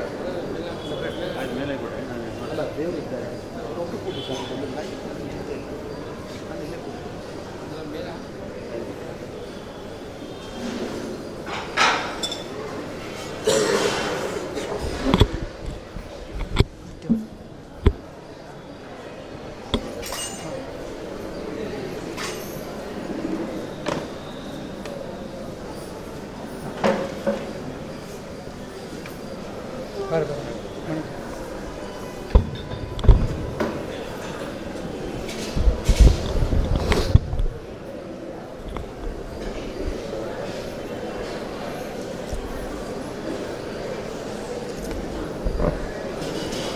ಪರಮ ಪೂಜ್ಯ ಗುರುಗಳ ಪಾದಕಮಲಗಳಿಗೆ ಮತ್ತೊಮ್ಮೆ ಭಕ್ತಿಯಿಂದ ನಮಿಸಿ ಮುಂದಿನ ಭಾಗವನ್ನು ಅನುವಾದ ಮಾಡುವ ಪ್ರಯತ್ನವನ್ನು ಮಾಡ್ತಾ ಇದ್ದೇನೆ. ಮಾರ್ಕಂಡೇಯರು ನಾರಾಯಣನ ಸ್ತೋತ್ರವನ್ನು ಮಾಡ್ತಾ ಇದ್ದಾರೆ. ನೀನು ಅನಂತ ಕಲ್ಯಾಣ ಗುಣಪರಿಪೂರ್ಣನಾಗಿರತಕ್ಕಂಥ ವ್ಯಕ್ತಿ. ಜಗತ್ತಿಗೆ ತತ್ವಜ್ಞಾನವನ್ನು ಕರುಣಿಸಿದ ವಿಶ್ವಗುರು, ಪರದೇವತೆ, ಜಗತ್ತಿಗೆ ಒಳ್ಳೆಯ ಅನುಗ್ರಹವನ್ನು ಮಾಡಿರತಕ್ಕಂಥ ಸ್ವಾಮಿ ನೀನು ನಿಗಮಗಳ ಈಶ್ವರ ಅನಂತವೇದ ಪ್ರತಿಪಾದ್ಯನಾಗಿರತಕ್ಕಂಥವನು ಅಂಥ ನಿನ್ನ ಪಾದಾರವಿಂದಗಳಿಗೆ ನಾನು ಸಾಷ್ಟಾಂಗ ನಮಸ್ಕಾರಗಳನ್ನು ಮಾಡ್ತಾ ಇದ್ದೇನೆ. ಪರಮಾತ್ಮ ಮಾರ್ಕಂಡೇಯರ ಸ್ತೋತ್ರವನ್ನು ಆಲಿಸಿ ಅವರಿಗೆ ಹೇಳ್ತಾ ಇದ್ದಾನೆ, ಜಗತ್ತಿಗೆ ವರದೇಶ ವರಪ್ರದಂ, ವರ ಕೊಡುವ ಬ್ರಹ್ಮರುದ್ರಾಜ ದೇವತೆಗಳಿಗೂ ವರ ಕೊಡುವಂತಹ ಸ್ವಾಮಿ ನಾನು ಬಂದಿದ್ದೇನೆ, ನಿನಗೇನು ವರ ಬೇಕು ಕೇಳು ಅಂತ ಹೇಳ್ತಾ ಇದ್ದಾನೆ ದೇವರು. ಮಾರ್ಕಂಡೇಯರು ಹೇಳಿದರು ನನಗೆ ಒಂದು ಆಸೆ ಉಂಟು. ಏನು ಅಂದರೆ, ದೊಡ್ಡವರಿಂದ ಪ್ರಳಯ ಕಾಲದ ವರ್ಣನೆಯನ್ನು ಕೇಳಿದ್ದೇನೆ. ಪ್ರಳಯ ಕಾಲದಲ್ಲಿ ಅಖಿಲಾಂಡ ಕೋಟಿ ಬ್ರಹ್ಮಾಂಡವನ್ನು ನಿನ್ನ ಹೊಟ್ಟೆ ಒಳಗೆ ಇಟ್ಟುಕೊಂಡು ನೀನು ಪವಡಿಸಿರ್ತೀದಿ. ಮೂರು ರೂಪಗಳಿಂದ ರಮೆ ವಿಹರಿಸ್ತಾ ಇರ್ತಾಳೆ ಆವಾಗ. ನೀರಾಗಿ, ಕತ್ತಲೆಯಾಗಿ, ವಟಪತ್ರವಾಗಿ. ವಟಪತ್ರದ ಮೇಲೆ ನೀನು ಪವಡಿಸಿ ಶಿರೂಪದಿಂದ ಇರ್ತೀ ಅಂತ ನಾನು ಕೇಳಿದ್ದೇನೆ ಪುರಾಣಗಳಲ್ಲಿ. ಅಂಥ ದಿವ್ಯಮಂಗಲ ರೂಪವನ್ನು ನಾನು ಕಾಣಬೇಕು ಅಂತ ಅಪೇಕ್ಷೆ ಉಂಟು. ದೇವರು ನಕ್ಬಿಟ್ಟ ಯಾಕೆಂದರೆ ಜಗತ್ತಿನ ಮೊದಲ ಸೃಷ್ಟಿಯಾದ ಬ್ರಹ್ಮದೇವರ ಹೊಟ್ಟೆ ಒಳಗಿರ್ತಾರೆ ಅಂದಮೇಲೆ ಇವರು ಹೊರಗಿರ್ಲಿಕ್ಕೆ ಸಾಧ್ಯವೇ ಇಲ್ಲ. ಆ ದೃಶ್ಯವನ್ನು ನೋಡಲಿಕ್ಕೆ ಸಾಧ್ಯವೇ ಇಲ್ಲ. ಆದರೂ ಕೂಡ ಕರುಣಾಳವಾದ ಪರಮಾತ್ಮ ಭಕ್ತನಿಗೆ ಆ ದೃಶ್ಯವನ್ನು ತೋರಿಸಬೇಕು ಅಂತ ಸಂಕಲ್ಪ ತಳೆದಿದ್ದಾನೆ. ಒಂದು ದಿವಸ ತಮ್ಮ ಆಶ್ರಮದಲ್ಲಿ ಪುಷ್ಪಭದ್ರ ನದಿ ತೀರದ ತಮ್ಮ ಆಶ್ರಮದಲ್ಲಿ ಅವರು ಧ್ಯಾನ ಮಾಡ್ತಾ ಇದ್ದಾರೆ. ಅಸಂಪ್ರಜ್ಞಾತ ಸಮಾಧಿ ಸ್ಥಿತಿಯಲ್ಲಿ ಇದ್ದಾರೆ ಮಾರ್ಕಂಡೇಯರು. ಅಸಂಪ್ರಜ್ಞಾತ ಸಮಾಧಿಯಲ್ಲಿ ಪರಮಾತ್ಮನನ್ನು ನೋಡ್ತಾ ಆನಂದ ಪಡ್ತಾ ಇದ್ದಾರೆ. ಒಂದು ಕ್ಷಣ ಪ್ರಳಯ ಕಾಲದ ದೃಶ್ಯಗಳನ್ನು ಕಾಣಲಿಕ್ಕೆ ಪ್ರಾರಂಭ ಮಾಡಿದರು. ಪ್ರಳಯ ಕಾಲದಲ್ಲಿ ಭಯಾನಕವಾದ ಮಳೆ ಬರ್ತದೆ. ಆ ಭಯಂಕರವಾದ ಮಳೆ ಹದಿನಾಲ್ಕು ಲೋಕಗಳು ಜಲಾವೃತವಾಗ್ತವೆ. ಹಾಗೆ ಎಲ್ಲ ಜಲಾವೃತವಾಯಿತು. ದೇವತೆಗಳು ಕ್ರಮವಾಗಿ ವ್ಯುತ್ಕ್ರಮದಿಂದ ತಮಗೆ ಕಾರಣರಾದ ದೇವತೆಗಳಲ್ಲಿ ಲೈವನ್ನು ಹೊಂದುತ್ತಾ ಹೊಂದುತ್ತಾ ಎಲ್ಲರೂ ಬ್ರಹ್ಮದೇವರ ಮೂಲಕ ಪರಮಾತ್ಮನ ಉದರದಲ್ಲಿ ಸೇರಿಕೊಳ್ತಕ್ಕಂಥ ದೃಶ್ಯವನ್ನು ಕಂಡಿದ್ದಾರೆ. ಎಲ್ಲ ಜಗತ್ತಿನ ಒಳಗೆ ಹದಿನಾಲ್ಕು ಲೋಕದ ಒಳಗೆ ಪ್ರಪಂಚದಲ್ಲಿ ಬರೀ ನೀರು ಅಲ್ಲಿ ವಟಪತ್ರದ ಮೇಲೆ ಪುಟ್ಟ ಬಾಲಕೃಷ್ಣ ಅದರ ಮೇಲೆ ಮಲಗಿಕೊಂಡು ತನ್ನ ಬೆರಳನ್ನು ಚೀಪ್ತಾ ಇದ್ದಾನೆ. ತನ್ನ ಕಾಲಿನ ತೋರು ಬೆರಳನ್ನು ಚೀಪ್ತಾ ಇದ್ದಾನೆ ದೇವರು. ಅಂಥ ದಿವ್ಯಮಂಗಲ ರೂಪವನ್ನು ಕಂಡಿದ್ದಾರೆ. ಅದು ಹೇಗಿದೆ ಅಂದರೆ ಮಹಾ ಮರಕತ ಶ್ಯಾಮಂ. ನೀಲ ನೀಲಮಣಿ ಅಂತ ಕಂಗೊಳಿಸ್ತಾ ಇದೆ. ಸುತ್ತಲೂ ಪ್ರಭೆ ಸುತ್ತಲೂ ಪ್ರಭೆ. ಆ ಪ್ರಭೆಯಿಂದ ಕೂಡಿದ ಭಗವದ್ ರೂಪವನ್ನು ಕಂಡು ಪರಮಾನಂದ ಆಯಿತು. ಆ ಪ್ರವಾಹದ ಒಳಗೆ ಕೊಚ್ಚಿಕೊಂಡು ಹೋಗ್ತಾ ಇದ್ದಾರೆ ಮಾರ್ಕಂಡೇಯರು. ಆವಾಗ ಆ ಮಗುವಿನ ಹತ್ತಿರ ಬಂದರು. ಹತ್ತಿರ ಬಂದ ಕೂಡಲೇ ಆ ಮಗುವನ್ನು ನೋಡಿ ಪರಮಾನಂದ ಆಯಿತು. ಆಲಿಂಗನ ಮಾಡಿಕೊಳ್ಬೇಕು ಅಂತ ಅಪೇಕ್ಷೆ ಬಂತು. ಒಂದು ಕ್ಷಣದಲ್ಲಿ ಮಗು ಒಮ್ಮೆ ಶ್ವಾಸವನ್ನು ದೀರ್ಘವಾಗಿ ಸೆಳೆದುಕೊಂಡಿತು. ನಮ್ಮ ಮೂಗಿನ ಹೊಳ್ಳೆ ಒಳಗಡೆ ಸೊಳ್ಳೆಯೋ ನೊಣವೋ ಹೋಗುವಂತೆ ಮಾರ್ಕಂಡೆಯರು ಒಳಗೆ ಪ್ರವೇಶ ಮಾಡಿದರು. ಒಳಗೆ ಪ್ರವೇಶ ಮಾಡಿ ಒಳಗೆ ಇಳಿದರೆ ಅಖಿಲಾಂಡ ಕೋಟಿ ಬ್ರಹ್ಮಾಂಡವನ್ನೇ ಹೊಟ್ಟೆ ಒಳಗಡೆ ನೋಡ್ತಾ ಇದ್ದಾರೆ ಅವರು. ಭಗವಂತನ ಶರೀರದ ಒಳಗೆ ವಿಶ್ರಾಂತಿಯನ್ನು ಪಡೆದ ಎಲ್ಲ ದೇವತೆಗಳು, ಎಲ್ಲ ಜಗತ್ತು, ಪ್ರಕೃತಿ ಎಲ್ಲವನ್ನೂ ಮಾರ್ಕಂಡೇಯರು ಕಂಡಿದ್ದಾರೆ ಪರಮಾನಂದ ಆಯಿತು. ಅಲ್ಲಿಂದ ಮತ್ತೆ ಪುನಃ ಉಚ್ಛ್ವಾಸವನ್ನು ಮಾಡಿದಾಗ ಹೊರಗೆ ಬಂದಿದ್ದಾರೆ. ಹೊರಗೆ ಬಂದು ಆ ಭಗವಂತನನ್ನು ಮನದಣಿಯೇ ಕಂಡಿದ್ದಾರೆ. ಆಲಿಂಗನ ಮಾಡಿಕೊಳ್ಬೇಕು ಅಂತ ಹೊರಟಿದ್ದಾರೆ ಆ ಪುಟ್ಟ ಮಗುವನ್ನು. ದೇವರು ಅಧೋಕ್ಷಜ ವಿಜಯಧ್ವಜ ತೀರ್ಥರು ಹೇಳ್ತಾರೆ, ಅಧೋಕ್ಷಜ, ಇಂದ್ರಿಯಗಳಿಗೆ ನಿಲುಕದವನು ಕೂಡಲೇ ಪರಮಾತ್ಮ ಅದೃಶ್ಯನಾಗಿದ್ದಾನೆ. ಹೀಗೆ ಮಾರ್ಕಂಡೇಯರ ಬಯಕೆಯಂತೆ ಪ್ರಳಯ ಕಾಲದ ದಿವ್ಯಮಂಗಲ ರೂಪವನ್ನು ಪರಮಾತ್ಮ ತೋರಿಸ್ತಕ್ಕಂಥವನಾಗಿದ್ದಾನೆ. ಇಷ್ಟನ್ನು ಹೇಳಿ ಸೂತ ಪುರಾಣಿಕರು ಹೇಳುತ್ತಾರೆ, ಹೀಗೆ ಎಚ್ಚರ ಬಂದು ನೋಡ್ತಾ ಇದ್ದಾರೆ ಪಕ್ಕದಲ್ಲಿರ್ತಕ್ಕಂಥ ನದಿ, ತಮ್ಮ ಆಶ್ರಮದ ಪರಿಸರ, ತಮ್ಮ ಋಷಿಮುನಿಗಳ ಮಧ್ಯದಲ್ಲಿದ್ದಾರೆ ಅವರು. ಪರಮಾತ್ಮ ಕರುಣೆಯಿಂದ ನನಗೆ ಸ್ವಪ್ನದ ಭಯಂಕರ ದೊಡ್ಡದಾಗಿರತಕ್ಕಂಥ ಪ್ರಳಯ ಕಾಲದ ಸ್ಥಿತಿಯನ್ನು ತೋರಿಸಿದ್ದಾನೆ ಅಂತ ಪರಮ ಸಂತೋಷಪಟ್ಟಿದ್ದಾರೆ ಅವರು. ಒಮ್ಮೆ ಅವರು ದೇವರ ಧ್ಯಾನ ಮಾಡ್ತಾ ಕೂತ್ಕೊಂಡಿದ್ದಾರೆ. ದೇವರ ಧ್ಯಾನ ಮಾಡುವಾಗ ಅದೇ ಮಾರ್ಗದಲ್ಲಿ, ಆಕಾಶ ಮಾರ್ಗದಲ್ಲಿ ಉಮಾಮಹೇಶ್ವರರು ಬರ್ತಾ ಇದ್ದಾರೆ. ಉಮಾದೇವಿ ಹೇಳಿದ್ಲು, ಕೆಳಗಡೆ ಮಾರ್ಕಂಡೇಯರು ತಪಸ್ಸು ಮಾಡ್ತಾ ಇದ್ದಾರೆ, ಅಲ್ಲಿಗೆ ಹೋಗೋಣ, ಅವರಿಗೇನಾದರೂ ವರ ಕೊಡೋಣ ಅಂತ ಹೇಳ್ತಾ ಇದ್ದಾಳೆ ಉಮಾದೇವಿ. ರುದ್ರದೇವರು ಹೇಳಿದರು ನೈವೇಚ್ಛತ್ಯಾಶಿಷಕ್ವಾಪಿ ಬ್ರಹ್ಮರ್ಷಿರ್ ಮೋಕ್ಷಮಪ್ಯುತ. ಅವರು ಬ್ರಹ್ಮರ್ಷಿಗಳು, ಅವರಿಗೆ ಯಾವ ಕಾಮನೆ ಇಲ್ಲ ಅವರಿಗೆ ಮೋಕ್ಷ ಕೊಡ್ತೇನೆ ಅಂದರೂ ಕೂಡ ಬೇಡ ಅಂತ ಹೇಳ್ತಾರೆ ಅವರು. ಅಂಥ ಮಹಾನುಭಾವರು ನಮ್ಮ ವರದಿಂದ ಏನೂ ಆಗಬೇಕಾಗಿಲ್ಲ ಅವರಿಗೆ. ಯಾವ ವರಕ್ಕೋಸ್ಕರ ತಪಸ್ಸು ಮಾಡುವವರಲ್ಲ. ದೇವರಲ್ಲಿ ಅಚಲ ಭಕ್ತಿಯಿಂದ ತಪಸ್ಸು ಮಾಡ್ತಾ ಇದ್ದಾರೆ ಅವರು. ಆದರೂ ನೀನು ಹೇಳಿದ್ದು ನಿಜ. ಅವರನ್ನು ಮಾತಾಡಿಸೋಣ ಅಂತ ರುದ್ರದೇವರು ಮತ್ತು ಪಾರ್ವತಿ ಇಬ್ಬರು ಕೂಡ ಮುಂದೆ ಬಂದು ನಿಂತ್ಕೊಂಡ್ರು. ಅವರಿಗೆ ಹೊರ ಎಚ್ಚರವೇ ಇಲ್ಲ ಮಾರ್ಕಂಡೇಯರಿಗೆ. ಒಳಗೆ ದೇವರ ಧ್ಯಾನ ಮಾಡ್ತಾ ಇದ್ದಾರೆ ಅವರು. ಸಮಾಧಿ ಸ್ಥಿತಿಯಲ್ಲಿದ್ದಾರೆ. ಆವಾಗ ಏನು ಮಾಡಿದರು ಮಾರ್ಕಂಡೇಯರಿಗೆ ಅಂದರೆ, ಒಳಗಿರುವ ದೇವರ ಮೂರ್ತಿಯನ್ನು ಮರೆ ಮಾಡಿಬಿಟ್ರು ರುದ್ರದೇವರು, ಮನೋನಿಯಾಮಕರವರು. ಮನಸ್ಸಿನ ಪರದೆ ಮೇಲಿರುವ ದೇವರ ವಿಗ್ರಹವನ್ನು ಮರೆ ಮಾಡಿಬಿಟ್ರು. ತಾವು ಉಮೆಯ ಜೊತೆಗೆ ಬಂದು ನಿಂತ್ಕೊಂಡ್ಬಿಟ್ರು. ಒಂದು ಕ್ಷಣ ಮಾರ್ಕಂಡೇಯರಿಗೆ ಆಶ್ಚರ್ಯ. ಧ್ಯಾನ ಮಾಡ್ತಾ ಇದ್ದದ್ದು ನಾರಾಯಣನದ್ದು. ಇಲ್ಲಿ ರುದ್ರದೇವರು ಉಮಾದೇವಿ ಜೊತೆಗೆ ಹೇಗೆ ಬಂದರು ಅಂತ ಭಾರಿ ಆಶ್ಚರ್ಯ ಆಯಿತು. ಬೆಚ್ಚಿ ಕಣ್ಣು ತೆಗೆದರು. ಮುಂದೆ ರುದ್ರದೇವರು ಮತ್ತು ಉಮಾದೇವಿ ದರ್ಶನವನ್ನು ಕೊಟ್ಟರು. ರುದ್ರದೇವರನ್ನು ಸ್ತೋತ್ರ ಮಾಡ್ತಾ ಇದ್ದಾರೆ. ಅವರು ಹೇಳ್ತಾ ಇದ್ದಾರೆ, ಸ್ವಾಮಿ, ನೀವು ತತ್ವಜ್ಞಾನವನ್ನು ಜಗತ್ತಿಗೆ ಕೊಟ್ಟಿರತಕ್ಕಂಥ ಮಹಾನುಭಾವರು ವಿಷ್ಣು ಭಕ್ತರಲ್ಲಿ ಅಗ್ರಗಣ್ಯರು. ವೈಷ್ಣವಾನಾಂ ಯಥಾಶಂಭು ವಿಷ್ಣು ಭಕ್ತರಲ್ಲಿ ಅಗ್ರಗಣ್ಯರಾಗಿರ್ತಕ್ಕಂಥವ್ರು ನೀವು. ನಿಮ್ಮಂಥ ಜ್ಞಾನಿಗಳ ದರ್ಶನದಿಂದ ನಾನು ಪುನೀತನಾಗಿದ್ದೇನೆ. ಅವರ ಮಹಿಮೆಯನ್ನು ವರ್ಣನೆ ಮಾಡ್ತಾ ಇದ್ದಾರೆ. ರುದ್ರದೇವರಂದರು, ಮಗು ನಿನಗೆ ನಾನು ವರ ಕೊಡಲಿಕ್ಕೋಸ್ಕರ ಬಂದಿದ್ದೇನೆ. ಏನು ವರ ಬೇಕು ಕೇಳು ಅಂತ ಹೇಳ್ತಾ ಇದ್ದಾರೆ. ಮಾರ್ಕಂಡೇಯರಂದರು, ಸ್ವಾಮಿ, ನಿಮ್ಮಿಂದ ನಾನು ಬಯಸುವ ವರ ಒಂದೇ. ಭಗವತ್ಯಚ್ಯುತೆ ಭಕ್ತಿಂ ತತ್ಪರೇಜಿತ ಧಾತ್ವಯಿ ಶ್ರೀಕೃಷ್ಣನಲ್ಲಿ ನಿರ್ಮಲವಾದ ಭಕ್ತಿಯನ್ನು ಕೊಡಿ. ಅವನ ಪಾದಾರವಿಂದಗಳಲ್ಲಿ ಭಕ್ತಿಯನ್ನು ಕೊಡುವುದರ ಜೊತೆಗೆ ನಿಮ್ಮಂಥ ಭಗವಂತನ ಭಾಗವತರಲ್ಲಿ, ವಿಷ್ಣು ಭಕ್ತರಲ್ಲಿ ನಿರ್ಮಲ ಭಕ್ತಿಯನ್ನು ಕೊಡಿ. ಇಷ್ಟನ್ನೇ ನಾನು ಕೇಳ್ತೇನೆ ಅಂತ ಹೇಳಿದರು. ರುದ್ರದೇವರು ಹೇಳಿದರು, ಜ್ಞಾನಿಗಳ ದರ್ಶನವೇ ಒಂದು ದೊಡ್ಡ ಭಾಗ್ಯ. ನ ಕೆಮ್ಮಯಾನಿ ತೀರ್ಥಾನಿ ನದೇವ ಮೃಚ್ಛಲಾಮಯ ತೇ ತಿರುಕಾಲೇನ ಗಂಗಾದಿ ತೀರ್ಥಗಳಲ್ಲಿ ಸ್ನಾನ ಮಾಡಿದರೆ ನಮಗಾಗುವ ಲಾಭ ಏನು ಅಂದರೆ, ಕೂಡಲೇ ಎಲ್ಲ ಪಾಪ ಹೋಗುವುದಿಲ್ಲ. ಪಾಪ ಹೋಗಬೇಕಾದರೆ ಜ್ಞಾನ ಬರಬೇಕು. ಗಂಗಾ ತೀರ್ಥಗಳಲ್ಲಿ ಸ್ನಾನ ಮಾಡೋದ್ರಿಂದ ನಮಗೆ ಸಣ್ಣ ಪಾಪ ಹೋಗಿ ಏನಾಗ್ತದೆ? ಒಳ್ಳೆಯ ಗುರುಗಳು ದೊರಕ್ತಾರೆ. ಅವರಿಂದ ಭಾರತ, ಭಾಗವತ, ಸರ್ವಮೂಲ ಗ್ರಂಥಗಳನ್ನು ಕೇಳುವ ಯೋಗ ಬರ್ತದೆ. ಹೀಗೆ ಜ್ಞಾನೋದಯವಾದಾಗ ಅಜ್ಞಾನ ಅಜ್ಞಾನ ಕಾರ್ಯವಾದ ಪಾಪಗಳು ಹೊರಟು ಹೋಗ್ತವೆ. ಆದ್ದರಿಂದ ಪಾಪವನ್ನು ಕಳೆದುಕೊಳ್ಬೇಕಾದರೆ ಬರೀ ಗಂಗಾ ತೀರ್ಥಗಳಲ್ಲಿ ಮುಳುಗು ಹಾಕಿದರೆ ಏನೂ ಪ್ರಯೋಜನ ಇಲ್ಲ. ಅವುಗಳ ಸ್ನಾನದಿಂದ ಗುರುಗಳ ದೊರಕಿ ಅವರ ಮೂಲಕ ಜ್ಞಾನ ಸಂಪಾದನೆ ಮಾಡಿಕೊಳ್ಬೇಕು. ಅಂಥ ಜ್ಞಾನ ಸಂಪಾದನೆ ಜ್ಞಾನಿಗಳ ದರ್ಶನ ಮಾತ್ರದಿಂದಲೇ ಆಗ್ತಾ ಇದೆ. ನಿಮ್ಮಂಥವರು ದರ್ಶನ ಮಾಡಿದರೆ ಸಾಕು, ಪಾಪಗಳು ಹೊರಟು ಹೋಗ್ತವೆ ಅಂತ ದುರ್ದೇವರು ಹೇಳ್ತಾ ಇದ್ದಾರೆ. ಶುದ್ಧೇರನ್ನು ಅಂತ್ಯಜಾಶ್ಚಾಪಿ ಕಿಮು ಬಿಹಿ ನಿಮ್ಮಂಥ ಜ್ಞಾನಿಗಳ ದರ್ಶನ, ಪಾದಸ್ಪರ್ಶನ ನಿಮ್ಮ ಜೊತೆಗೆ ಮಾತನಾಡಿದರೆ ಸಾಕು, ಎಲ್ಲ ಪಾಪಗಳು ಭಸ್ಮವಾಗಿ ಹೋಗ್ತವೆ ಅಂತ ಹೇಳ್ತಾ ಇದ್ದಾರೆ.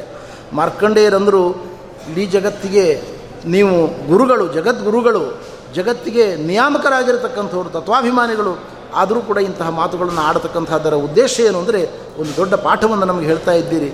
ಮಹಾತ್ಮರಲ್ಲಿ ನಾವು ಹೇಗೆ ಗೌರವಾದರವನ್ನು ತಾಳಬೇಕು ಎಂಬತಕ್ಕಂಥ ಪಾಠವನ್ನು ನೀವು ತಿಳಿಸಿಕೊಡ್ತಾ ಇದ್ದೀರಿ ಅಂತ ಅವರ ಸ್ತೋತ್ರವನ್ನು ಮಾಡ್ತಾ ಇದ್ದಾರೆ.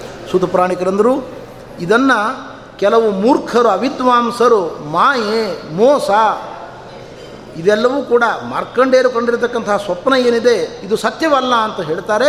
ಆದರೆ ಇದು ಪಾರಮಾರ್ಥಿಕವಾಗಿರತಕ್ಕಂಥ ಘಟನೆ, ಪರಮಾತ್ಮ ತನ್ನ ಇಚ್ಛಾಶಕ್ತಿಯಿಂದ ತೋರಿಸಿರ್ತಕ್ಕಂಥದ್ದು ಎಂಬುದಾಗಿ ಉಪಸಂಹಾರವನ್ನು ಮಾಡಿದ್ದಾರೆ. ಇದರಿಂದ ನಾವು ತಿಳಿದುಕೊಳ್ಬೇಕಾಗಿರ್ತಕ್ಕಂಥದ್ದು, ಪರಮಾತ್ಮನ ಚಿಂತ್ಯಾದ್ಭುತ ಶಕ್ತಿಯಿಂದ ಕರ್ತುಮ ಕರ್ತುಮ ಅನ್ಯಥಾ ಕರ್ತುಮ ಸಮರ್ಥ ಅವನು. ಬ್ರಹ್ಮದೇವರು ಯಾವ ಲಯ, ಲಯಕಾಲದಲ್ಲಿ ತಮ್ಮ ಹೊಟ್ಟೆಯಲ್ಲಿದ್ದಾರೋ ಅಂಥ ಪ್ರಸಂಗದಲ್ಲಿ ಯಾರೂ ಲಯವನ್ನು ನೋಡಲಿಕ್ಕೆ ಸಾಧ್ಯ ಇಲ್ಲ. ಕೇವಲ ಕೇಳಬೇಕಷ್ಟೇ. ಆದರೂ ಕರುಣೆಯಿಂದ ದೇವರು ಲಯವನ್ನು ತೋರಿಸಿದ್ದಾನೆ ಎಂಬುದು ಭಗವಂತನ ಭಕ್ತ ವಾತ್ಸಲ್ಯಕ್ಕೆ ಒಂದು ನಿದರ್ಶನ ಎಂಬುದಾಗಿ ನಾವು ಅರ್ಥ ಮಾಡಿಕೊಳ್ಬೇಕು ಇನ್ನು ಮುಂದೆ ದಯಮಾಡಿ ಮಾತನಾಡುವವರು ಸ್ವಲ್ಪ ಶಾಂತ ಚಿತ್ತರಾಗಬೇಕು ಅಂತ ಕೇಳ್ಕೊಳ್ತೇನೆ. ದಯವಿಟ್ಟು ಮಾತನಾಡತಕ್ಕಂಥ ಭಕ್ತರುಗಳು ಸ್ವಲ್ಪ ಶಾಂತ ಚಿತ್ತರಾಗಬೇಕು ಅಂತ ಕೇಳ್ಕೊಳ್ತೇನೆ. ಪ್ರವಚನ ನಡೀತಾ ಇರ್ತದೆ. ಅದಕ್ಕೆ ಪ್ರತಿಬಂಧಕವನ್ನು ಉಂಟು ಮಾಡಬಾರದು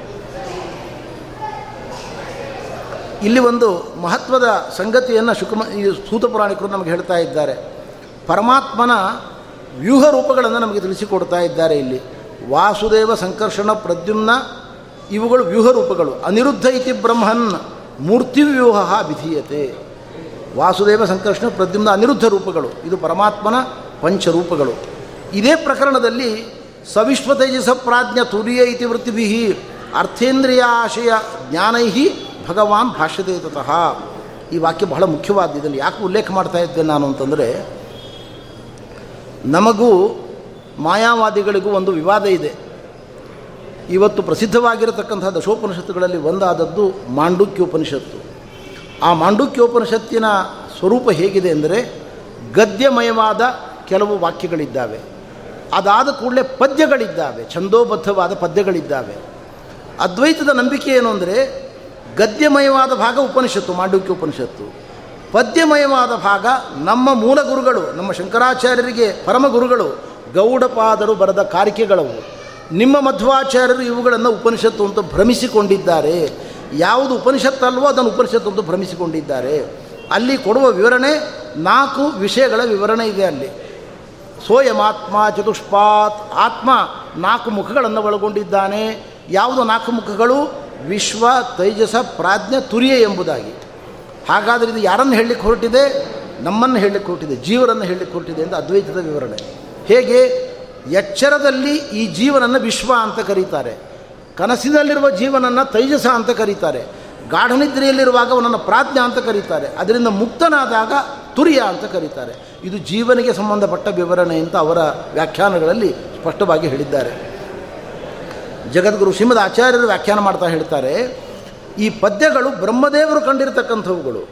ಹೇಗೆ ಉಪನಿಷತ್ತು ಹಾಗೆ ಇದು ಕೂಡ ಉಪನಿಷತ್ತಿನ ಭಾಗವಾಗಿ ಬ್ರಹ್ಮದೇವರು ಸಮಾಧಿಯಲ್ಲಿ ಕಂಡುಕೊಂಡಿರತಕ್ಕಂಥವುಗಳು. ಅನಂತರದಲ್ಲಿ ಭೃಗ್ವಾದಿ ಋಷಿಗಳು ಇವುಗಳನ್ನು ಕಂಡಿದ್ದಾರೆ. ಆದ್ದರಿಂದ ಇದು ಎಲ್ಲವೂ ಕೂಡ ಉಪನಿಷತ್ತಿನ ಭಾಗವೇ.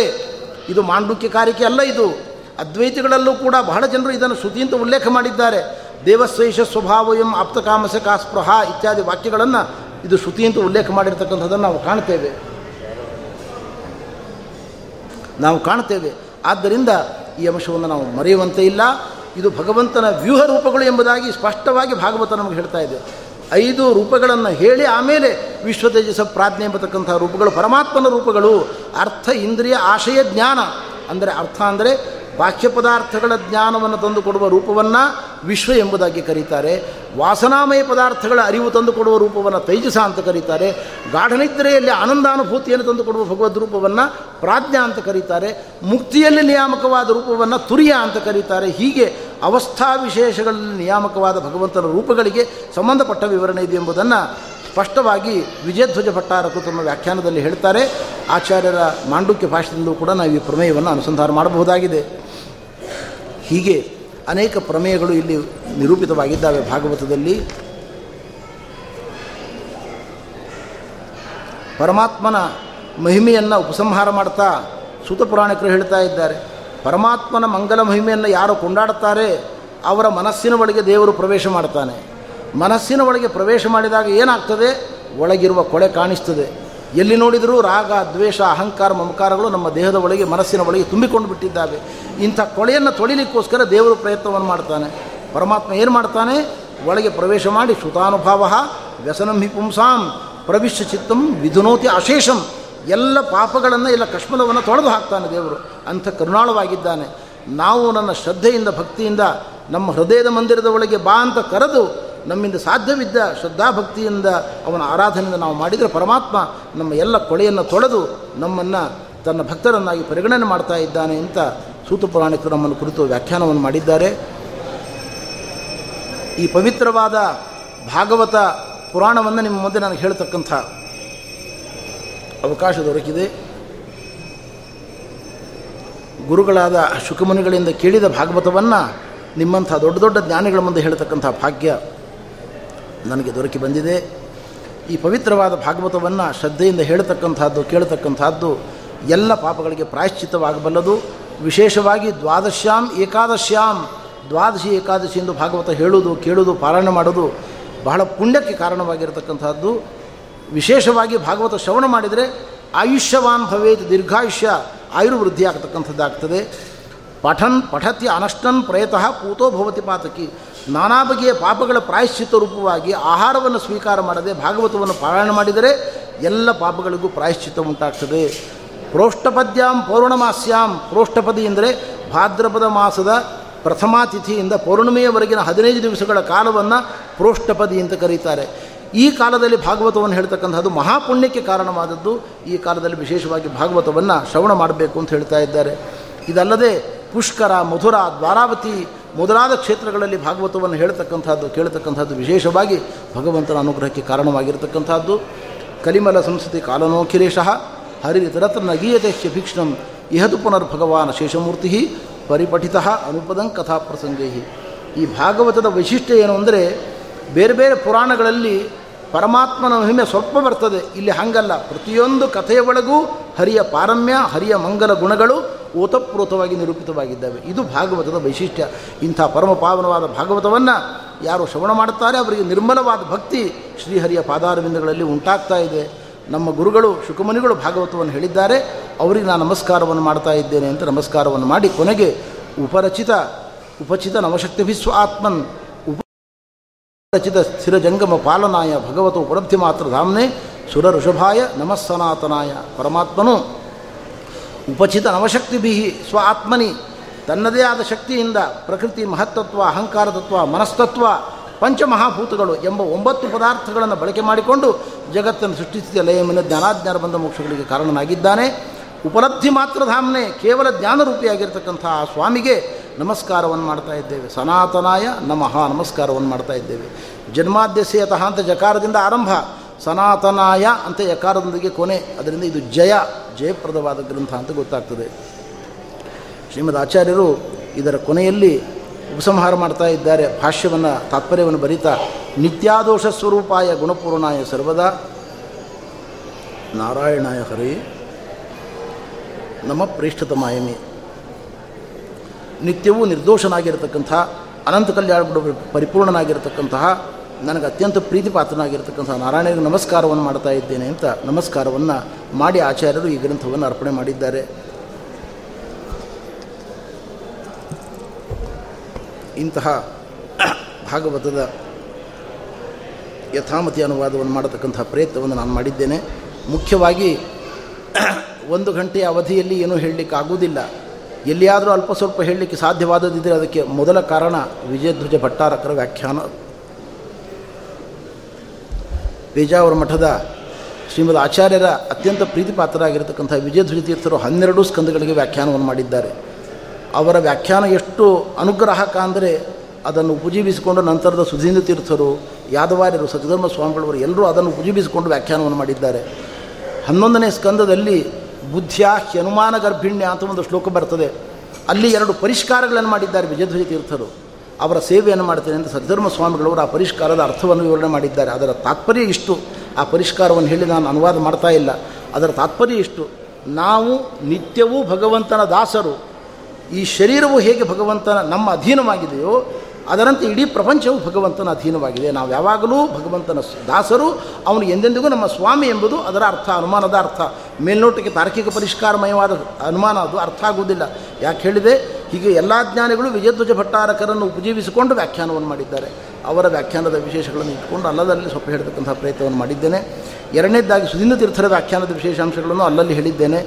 ಮಂದನಂದಿನಿ ವ್ಯಾಸ್ತತ್ವದ ವ್ಯಾಖ್ಯಾನವನ್ನು ಹೇಳಿದ್ದೇನೆ. ಮುಖ್ಯವಾಗಿ ಭಾಗವತಕ್ಕೆ ಹನ್ನೆರಡು ಸ್ಕಂದಗಳಿಗೆ ಒಂದು ಟೀಮ್ ವರ್ಕ್ ಆಗಿ ಮಾಡಿರತಕ್ಕಂಥವರು ಮೊದಲು ಯಾದವಾರ್ಯರು. ಐದು ಅದ್ ಸ್ಕಂದಗಳಿಗೆ ವ್ಯಾಖ್ಯಾನ ಮಾಡಿದ ಮಹಾನುಭಾವರು.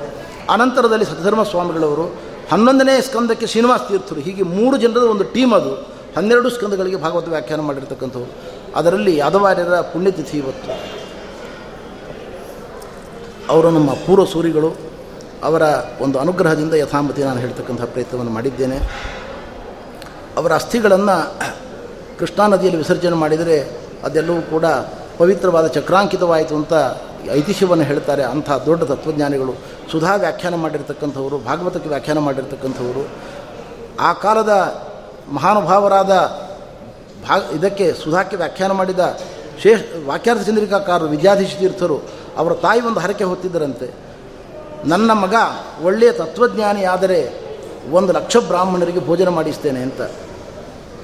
ಶೂರ್ಪಾಲಿಯಲ್ಲಿ ನರಸಿಂಹದೇವರ ಸನ್ನಿಧಾನದಲ್ಲಿ ಯಾದವಾರ್ಯರನ್ನು ಪಕ್ಕದಲ್ಲಿ ಕೂಡಿಸಿಕೊಂಡು ಲಕ್ಷ ಬ್ರಾಹ್ಮಣರ ಭೋಜನ ಆಯಿತು ಅಂತ ಹೇಳಿದ್ರಂಥವರು ಹಾಗೆ ಅಂತಹ ಮಹಾತಪಸ್ವಿಗಳು ಜೊತೆಗೆ ವಿಶೇಷವಾಗಿ ಅಲ್ಲಲ್ಲಲ್ಲಿ ವ್ಯಾಖ್ಯಾನದ ವಿಶೇಷಾಂಶಗಳನ್ನು ಹೇಳ್ತಕ್ಕಂಥ ಪ್ರಯತ್ನ ಮಾಡಿದ್ದೇನೆ. ಆದರೆ ಒಂದು ಗಂಟೆ ಈ ಪ್ರವಚನ ಮಾಲಿಕೆಯಲ್ಲಿ ಏನೂ ಹೇಳಲಿಕ್ಕೆ ಆಗಿಲ್ಲ, ಏನೂ ಹೇಳಿಲ್ಲ. ಅವಚನೇನೆಯೋ ಪ್ರೋವಾಚ ಅಂತ ಏನೂ ಹೇಳಲಿಲ್ಲ ಅನ್ನೋದೇ ಸತ್ಯವಾದ ಮಾತು.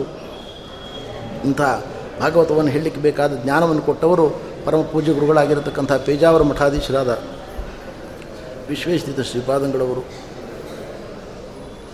ಅವರ ಕರುಣೆ ಬಹಳ ದೊಡ್ಡದು. ಸುಧಾದಿ ಗ್ರಂಥಗಳನ್ನು ಉಪದೇಶ ಮಾಡಿ, ಚಿಂತನೆ ಮಾಡಿಸಿ ಬಹಳ ಅನುಗ್ರಹವನ್ನು ಮಾಡಿದ್ದಾರೆ ಸ್ವಾಮಿಗಳವರು. ಅವರ ದಯೆ ವಿದ್ಯಾಮಾನ ತೀರ್ಥರ ಆಶೀರ್ವಾದ, ಅವರ ಅನುಗ್ರಹ ಅನಂತರದಲ್ಲಿ ಪರಮ ಪೂಜ್ಯ ಗುರುಗಳಾದ ಶ್ರೀಪಾದಂಗಳವರು. ಅವರು ಭಾಗವತವನ್ನು ಹೇಗೆ ಹೇಳಿದ್ದಾರೆ ಅಂದರೆ ಪೂರ್ವಾಶ್ರಮದಲ್ಲಿ ಒಂದು ಶ್ಲೋಕ ಅದರ ತಾತ್ಪರ್ಯ, ಅದಕ್ಕೆ ಯಾದುಪತ್ಯ ಇದ್ದರೆ ಯಾದುಪತ್ಯ, ಬೇರೆ ಸುಧೀನ ತೀರ್ಥರ ವ್ಯಾಖ್ಯಾನ ಇದೆ ಸುಧೀನ ತೀರ್ಥರದ್ದು, ಆಯಾಯ ಸ್ಕಂದಗಳಲ್ಲಿ ಒಂದು ಅಕ್ಷರವನ್ನು ಬಿಡದೆ ಭಾಗವತ ಪಾಠ ಹೇಳಿದ್ದಾರೆ ಸ್ವಾಮಿಗಳವರು. ಅವರು ನಿಜವಾಗಿಯೂ ಕೂಡ ಭಾಗವತ ಹೇಳಲಿಕ್ಕೆ ಉತ್ತಮಾಧಿಕಾರಿಗಳವರು, ಮುಖ್ಯಾಧಿಕಾರಿಗಳವರು. ಅದು ಕೂಡ ಅತ್ಯಲ್ಪನಾದ ನನ್ನಿಂದ ಭಾಗವತ ಹೇಳಿಸಬೇಕು ಅಂತ ಸಂಕಲ್ಪವನ್ನು ಮಾಡಿ, ಅನುಗ್ರಹವನ್ನು ಮಾಡಿದ್ದಾರೆ.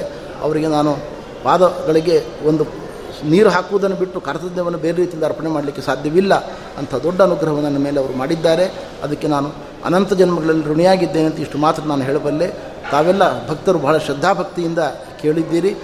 ಈ ದೇಶದಲ್ಲಿ ಮಾತ್ರ ಅಲ್ಲ, ವಿದೇಶಗಳಲ್ಲೂ ಕೂಡ ಅನೇಕ ಭಕ್ತರು ಈ ಭಾಗವತವನ್ನು ಕೇಳಿದ್ದಾರೆ. ಅದಕ್ಕೆ ಸ್ವಾಮಿಗಳವರು ಮಾಡಿರ್ತಕ್ಕಂಥ ಇಲ್ಲಿ ವ್ಯವಸ್ಥೆಗಳು ಪ್ರತಿಯೊಬ್ಬ ವಿದ್ವಾಂಸರ ಪ್ರವಚನ ಮಾಲಿಕೆ ಯೂಟ್ಯೂಬ್ನಲ್ಲಿ ಅಪ್ಲೋಡ್ ಆಗ್ತದೆ ಅದು. ಎಲ್ಲರೂ ಕೂಡ ಬೇರೆ ಬೇರೆ ಊರುಗಳಲ್ಲಿರ್ತಕ್ಕಂಥ ಸತ್- ಸಾತ್ವಿಕರು ಅದನ್ನು ಕೇಳಿ ಭಗವಂತನಲ್ಲಿ ಭಕ್ತಿಯನ್ನು ಪಡೀತಕ್ಕಂಥ ಒಂದು ವ್ಯವಸ್ಥೆಯನ್ನು ಸ್ವಾಮಿಗಳವರು ಮಾಡಿಕೊಟ್ಟಿದ್ದಾರೆ. ಇದಕ್ಕೆ ಕಾರಣರಾದ ಇಲ್ಲಿ ಅಧಿಕಾರಿ ವರ್ಗ, ಅವರಿಗೆ ಪ್ರೇರಣೆ ಕೊಟ್ಟಿರ್ತಕ್ಕಂಥ ಪರಪೂಜೆ ಗುರುಗಳಿಗೆ ಮತ್ತೊಮ್ಮೆ ನಾನು ಅನಂತ ಪ್ರಣಾಮಗಳನ್ನು ಅರ್ಪಿಸಿ ಈ ವಾಂಗ್ಮಯ ಸೇವೆಯಿಂದ ಬಂದಿರತಕ್ಕಂಥ ಪುಣ್ಯವನ್ನು ಗುರುವಂತರ್ಗದ ಭಾರತೀಯ ರಮಣ ಮುಖ್ಯ ಪ್ರಾಣಾಂತರ್ಗದ ಗೋಪಾಲಕೃಷ್ಣ ದೇವರಿಗೆ ಅರ್ಪಣೆ ಮಾಡಿ ನಾನು ಹೆಚ್ಚು ಭಾವುಕನಾಗಿದ್ದೇನೆ. ಅದರಿಂದ ವಿರಮಿಸ್ತೇನೆ. ಶ್ರೀಕೃಷ್ಣ ಅರ್ಪಣ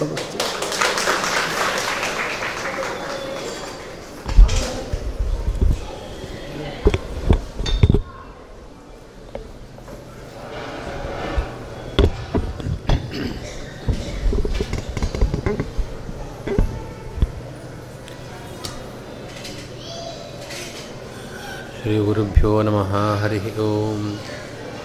सृष्टिस्थित्यप्ययेह नीतिदुषितमो बन्धमोक्षाश्रयस्मात् अस्य श्रीब्रह्मरुद्रप्रभृतिसुरनरद्वेषतत्त्वात्मकस्य विष्णोर्व्यस्ताः समस्ताः सकलगुणनिधिः सर्वदोषव्यपेतः। पूर्णानन्दाव्ययो यो गुरुपे परमश्चिन्तये तं महान्तम्।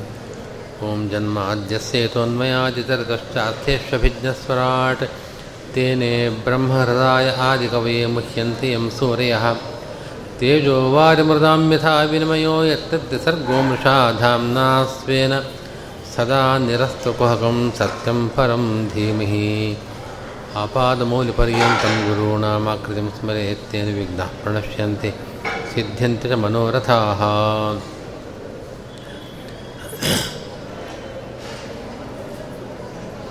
ಪ್ರೋಷ್ಠಪದಿಯ ಈ ಪವಿತ್ರ ಪರ್ವಕಾಲದಲ್ಲಿ ಆನಂದ ತೀರ್ಥಾಚಾರ್ಯ ನಾಗಸಂಪಿಗೆಯವರು ಭಾಗವತ ಪ್ರವಚನವನ್ನು ವಿಶೇಷವಾಗಿ ಮಾಡಿದ್ದಾರೆ.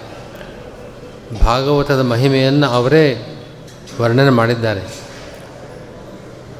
ವಿಜಯಧ್ವಜ ತೀರ್ಥರು ಭಾಗವತ ವ್ಯಾಖ್ಯಾನದ ಪ್ರಾರಂಭದಲ್ಲಿ ಒಂದು ಶ್ಲೋಕವನ್ನು ಉದಾಹರಿಸ್ತಾರೆ.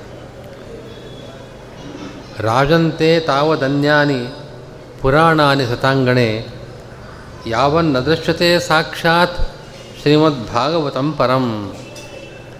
ಸಜ್ಜನರ ಒಂದು ಸಮೂಹ ಇದ್ದಾಗ ಬೇರೆ ಬೇರೆ ಪುರಾಣಗಳ ಪ್ರವಚನಗಳು ಆಗ್ತವೆ.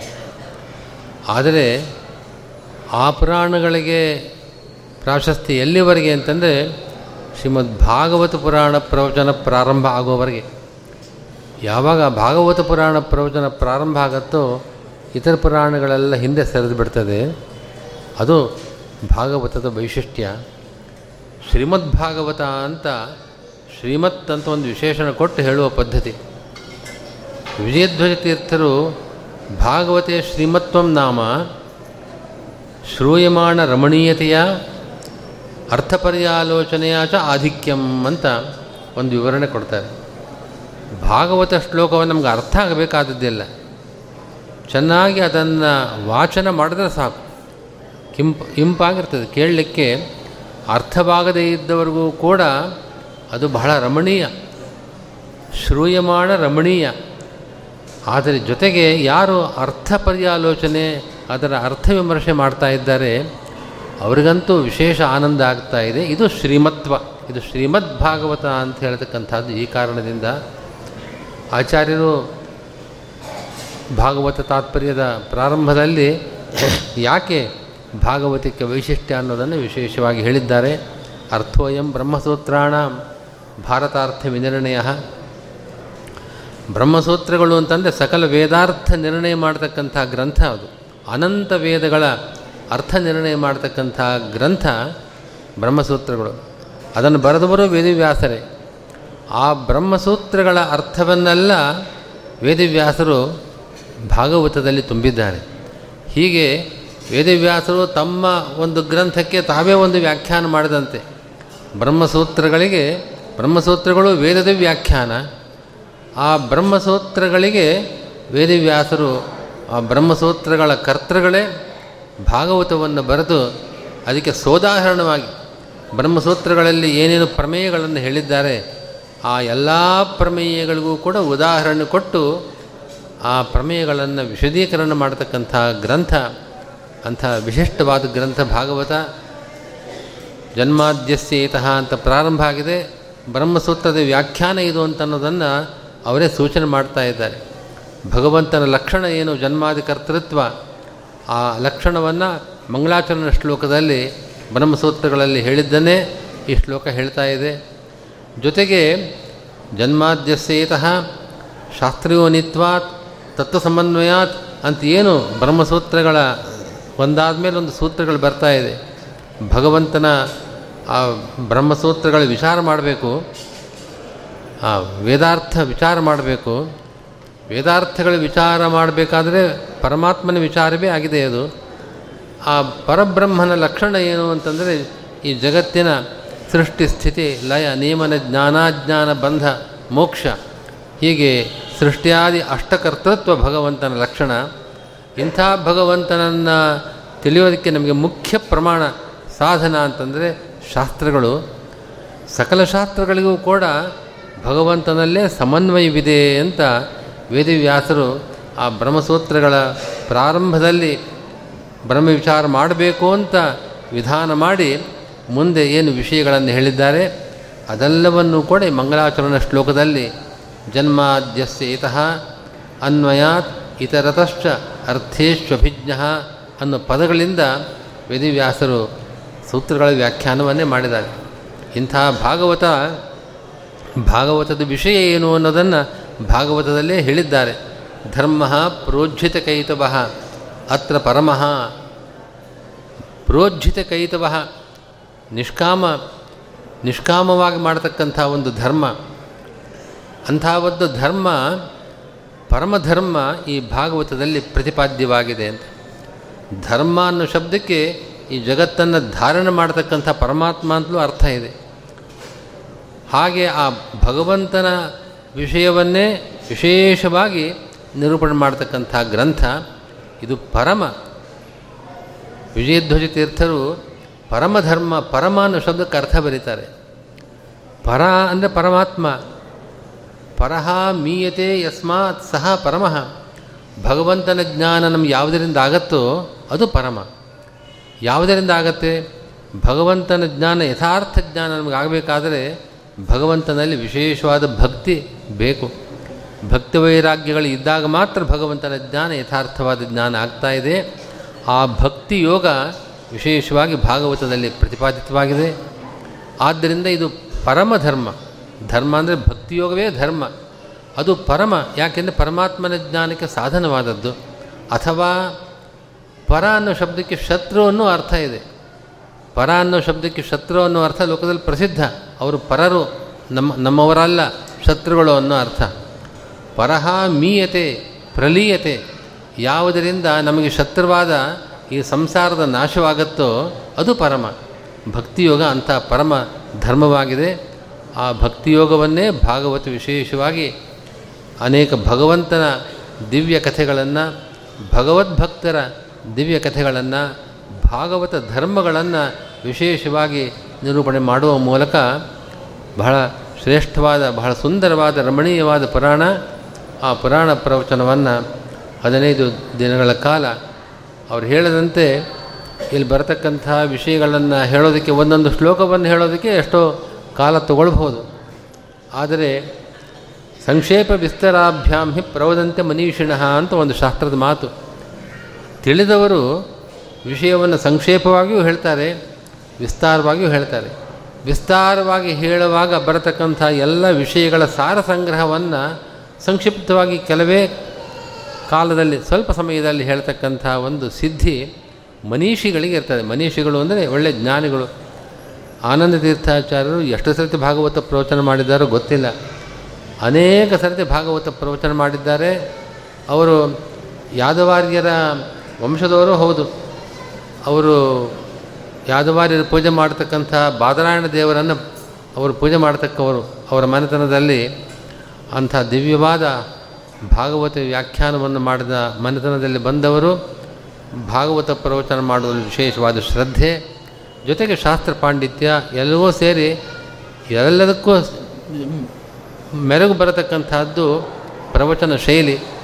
ಎಲ್ಲ ಗುಣಗಳು ಭಾಗವತ ಪ್ರವಚನಕ್ಕೆ ಯಾವ್ಯಾವ ಗುಣಗಳು ಬೇಕೋ ಎಲ್ಲ ಗುಣಗಳು ಇರತಕ್ಕಂಥ ಶ್ರೇಷ್ಠ ವಿದ್ವಾಂಸರು. ಅವರು ಶ್ರೀಮಠದಲ್ಲಿ ಈ ಪವಿತ್ರ ಕಾಲದಲ್ಲಿ ಬಂದು ಪ್ರವಚನ ಮಾಡಿದ್ದಾರೆ. ಎಲ್ಲರ ಅಭಿನಂದನೆಗೆ ಅವರು ಪಾತ್ರರಾಗಿದ್ದಾರೆ. ಅವರಿಗೆ ನಾನು ವಿಶೇಷವಾಗಿ ಅಭಿನಂದನೆಗಳನ್ನು ಹೇಳ್ತಾ ಇದ್ದೇನೆ. ಭಗವಂತ ಅವರಿಗೆ ವಿಶೇಷ ಅನುಗ್ರಹ ಮಾಡಲಿ ಅಂತ ಪ್ರಾರ್ಥನೆ ಮಾಡ್ತೇನೆ.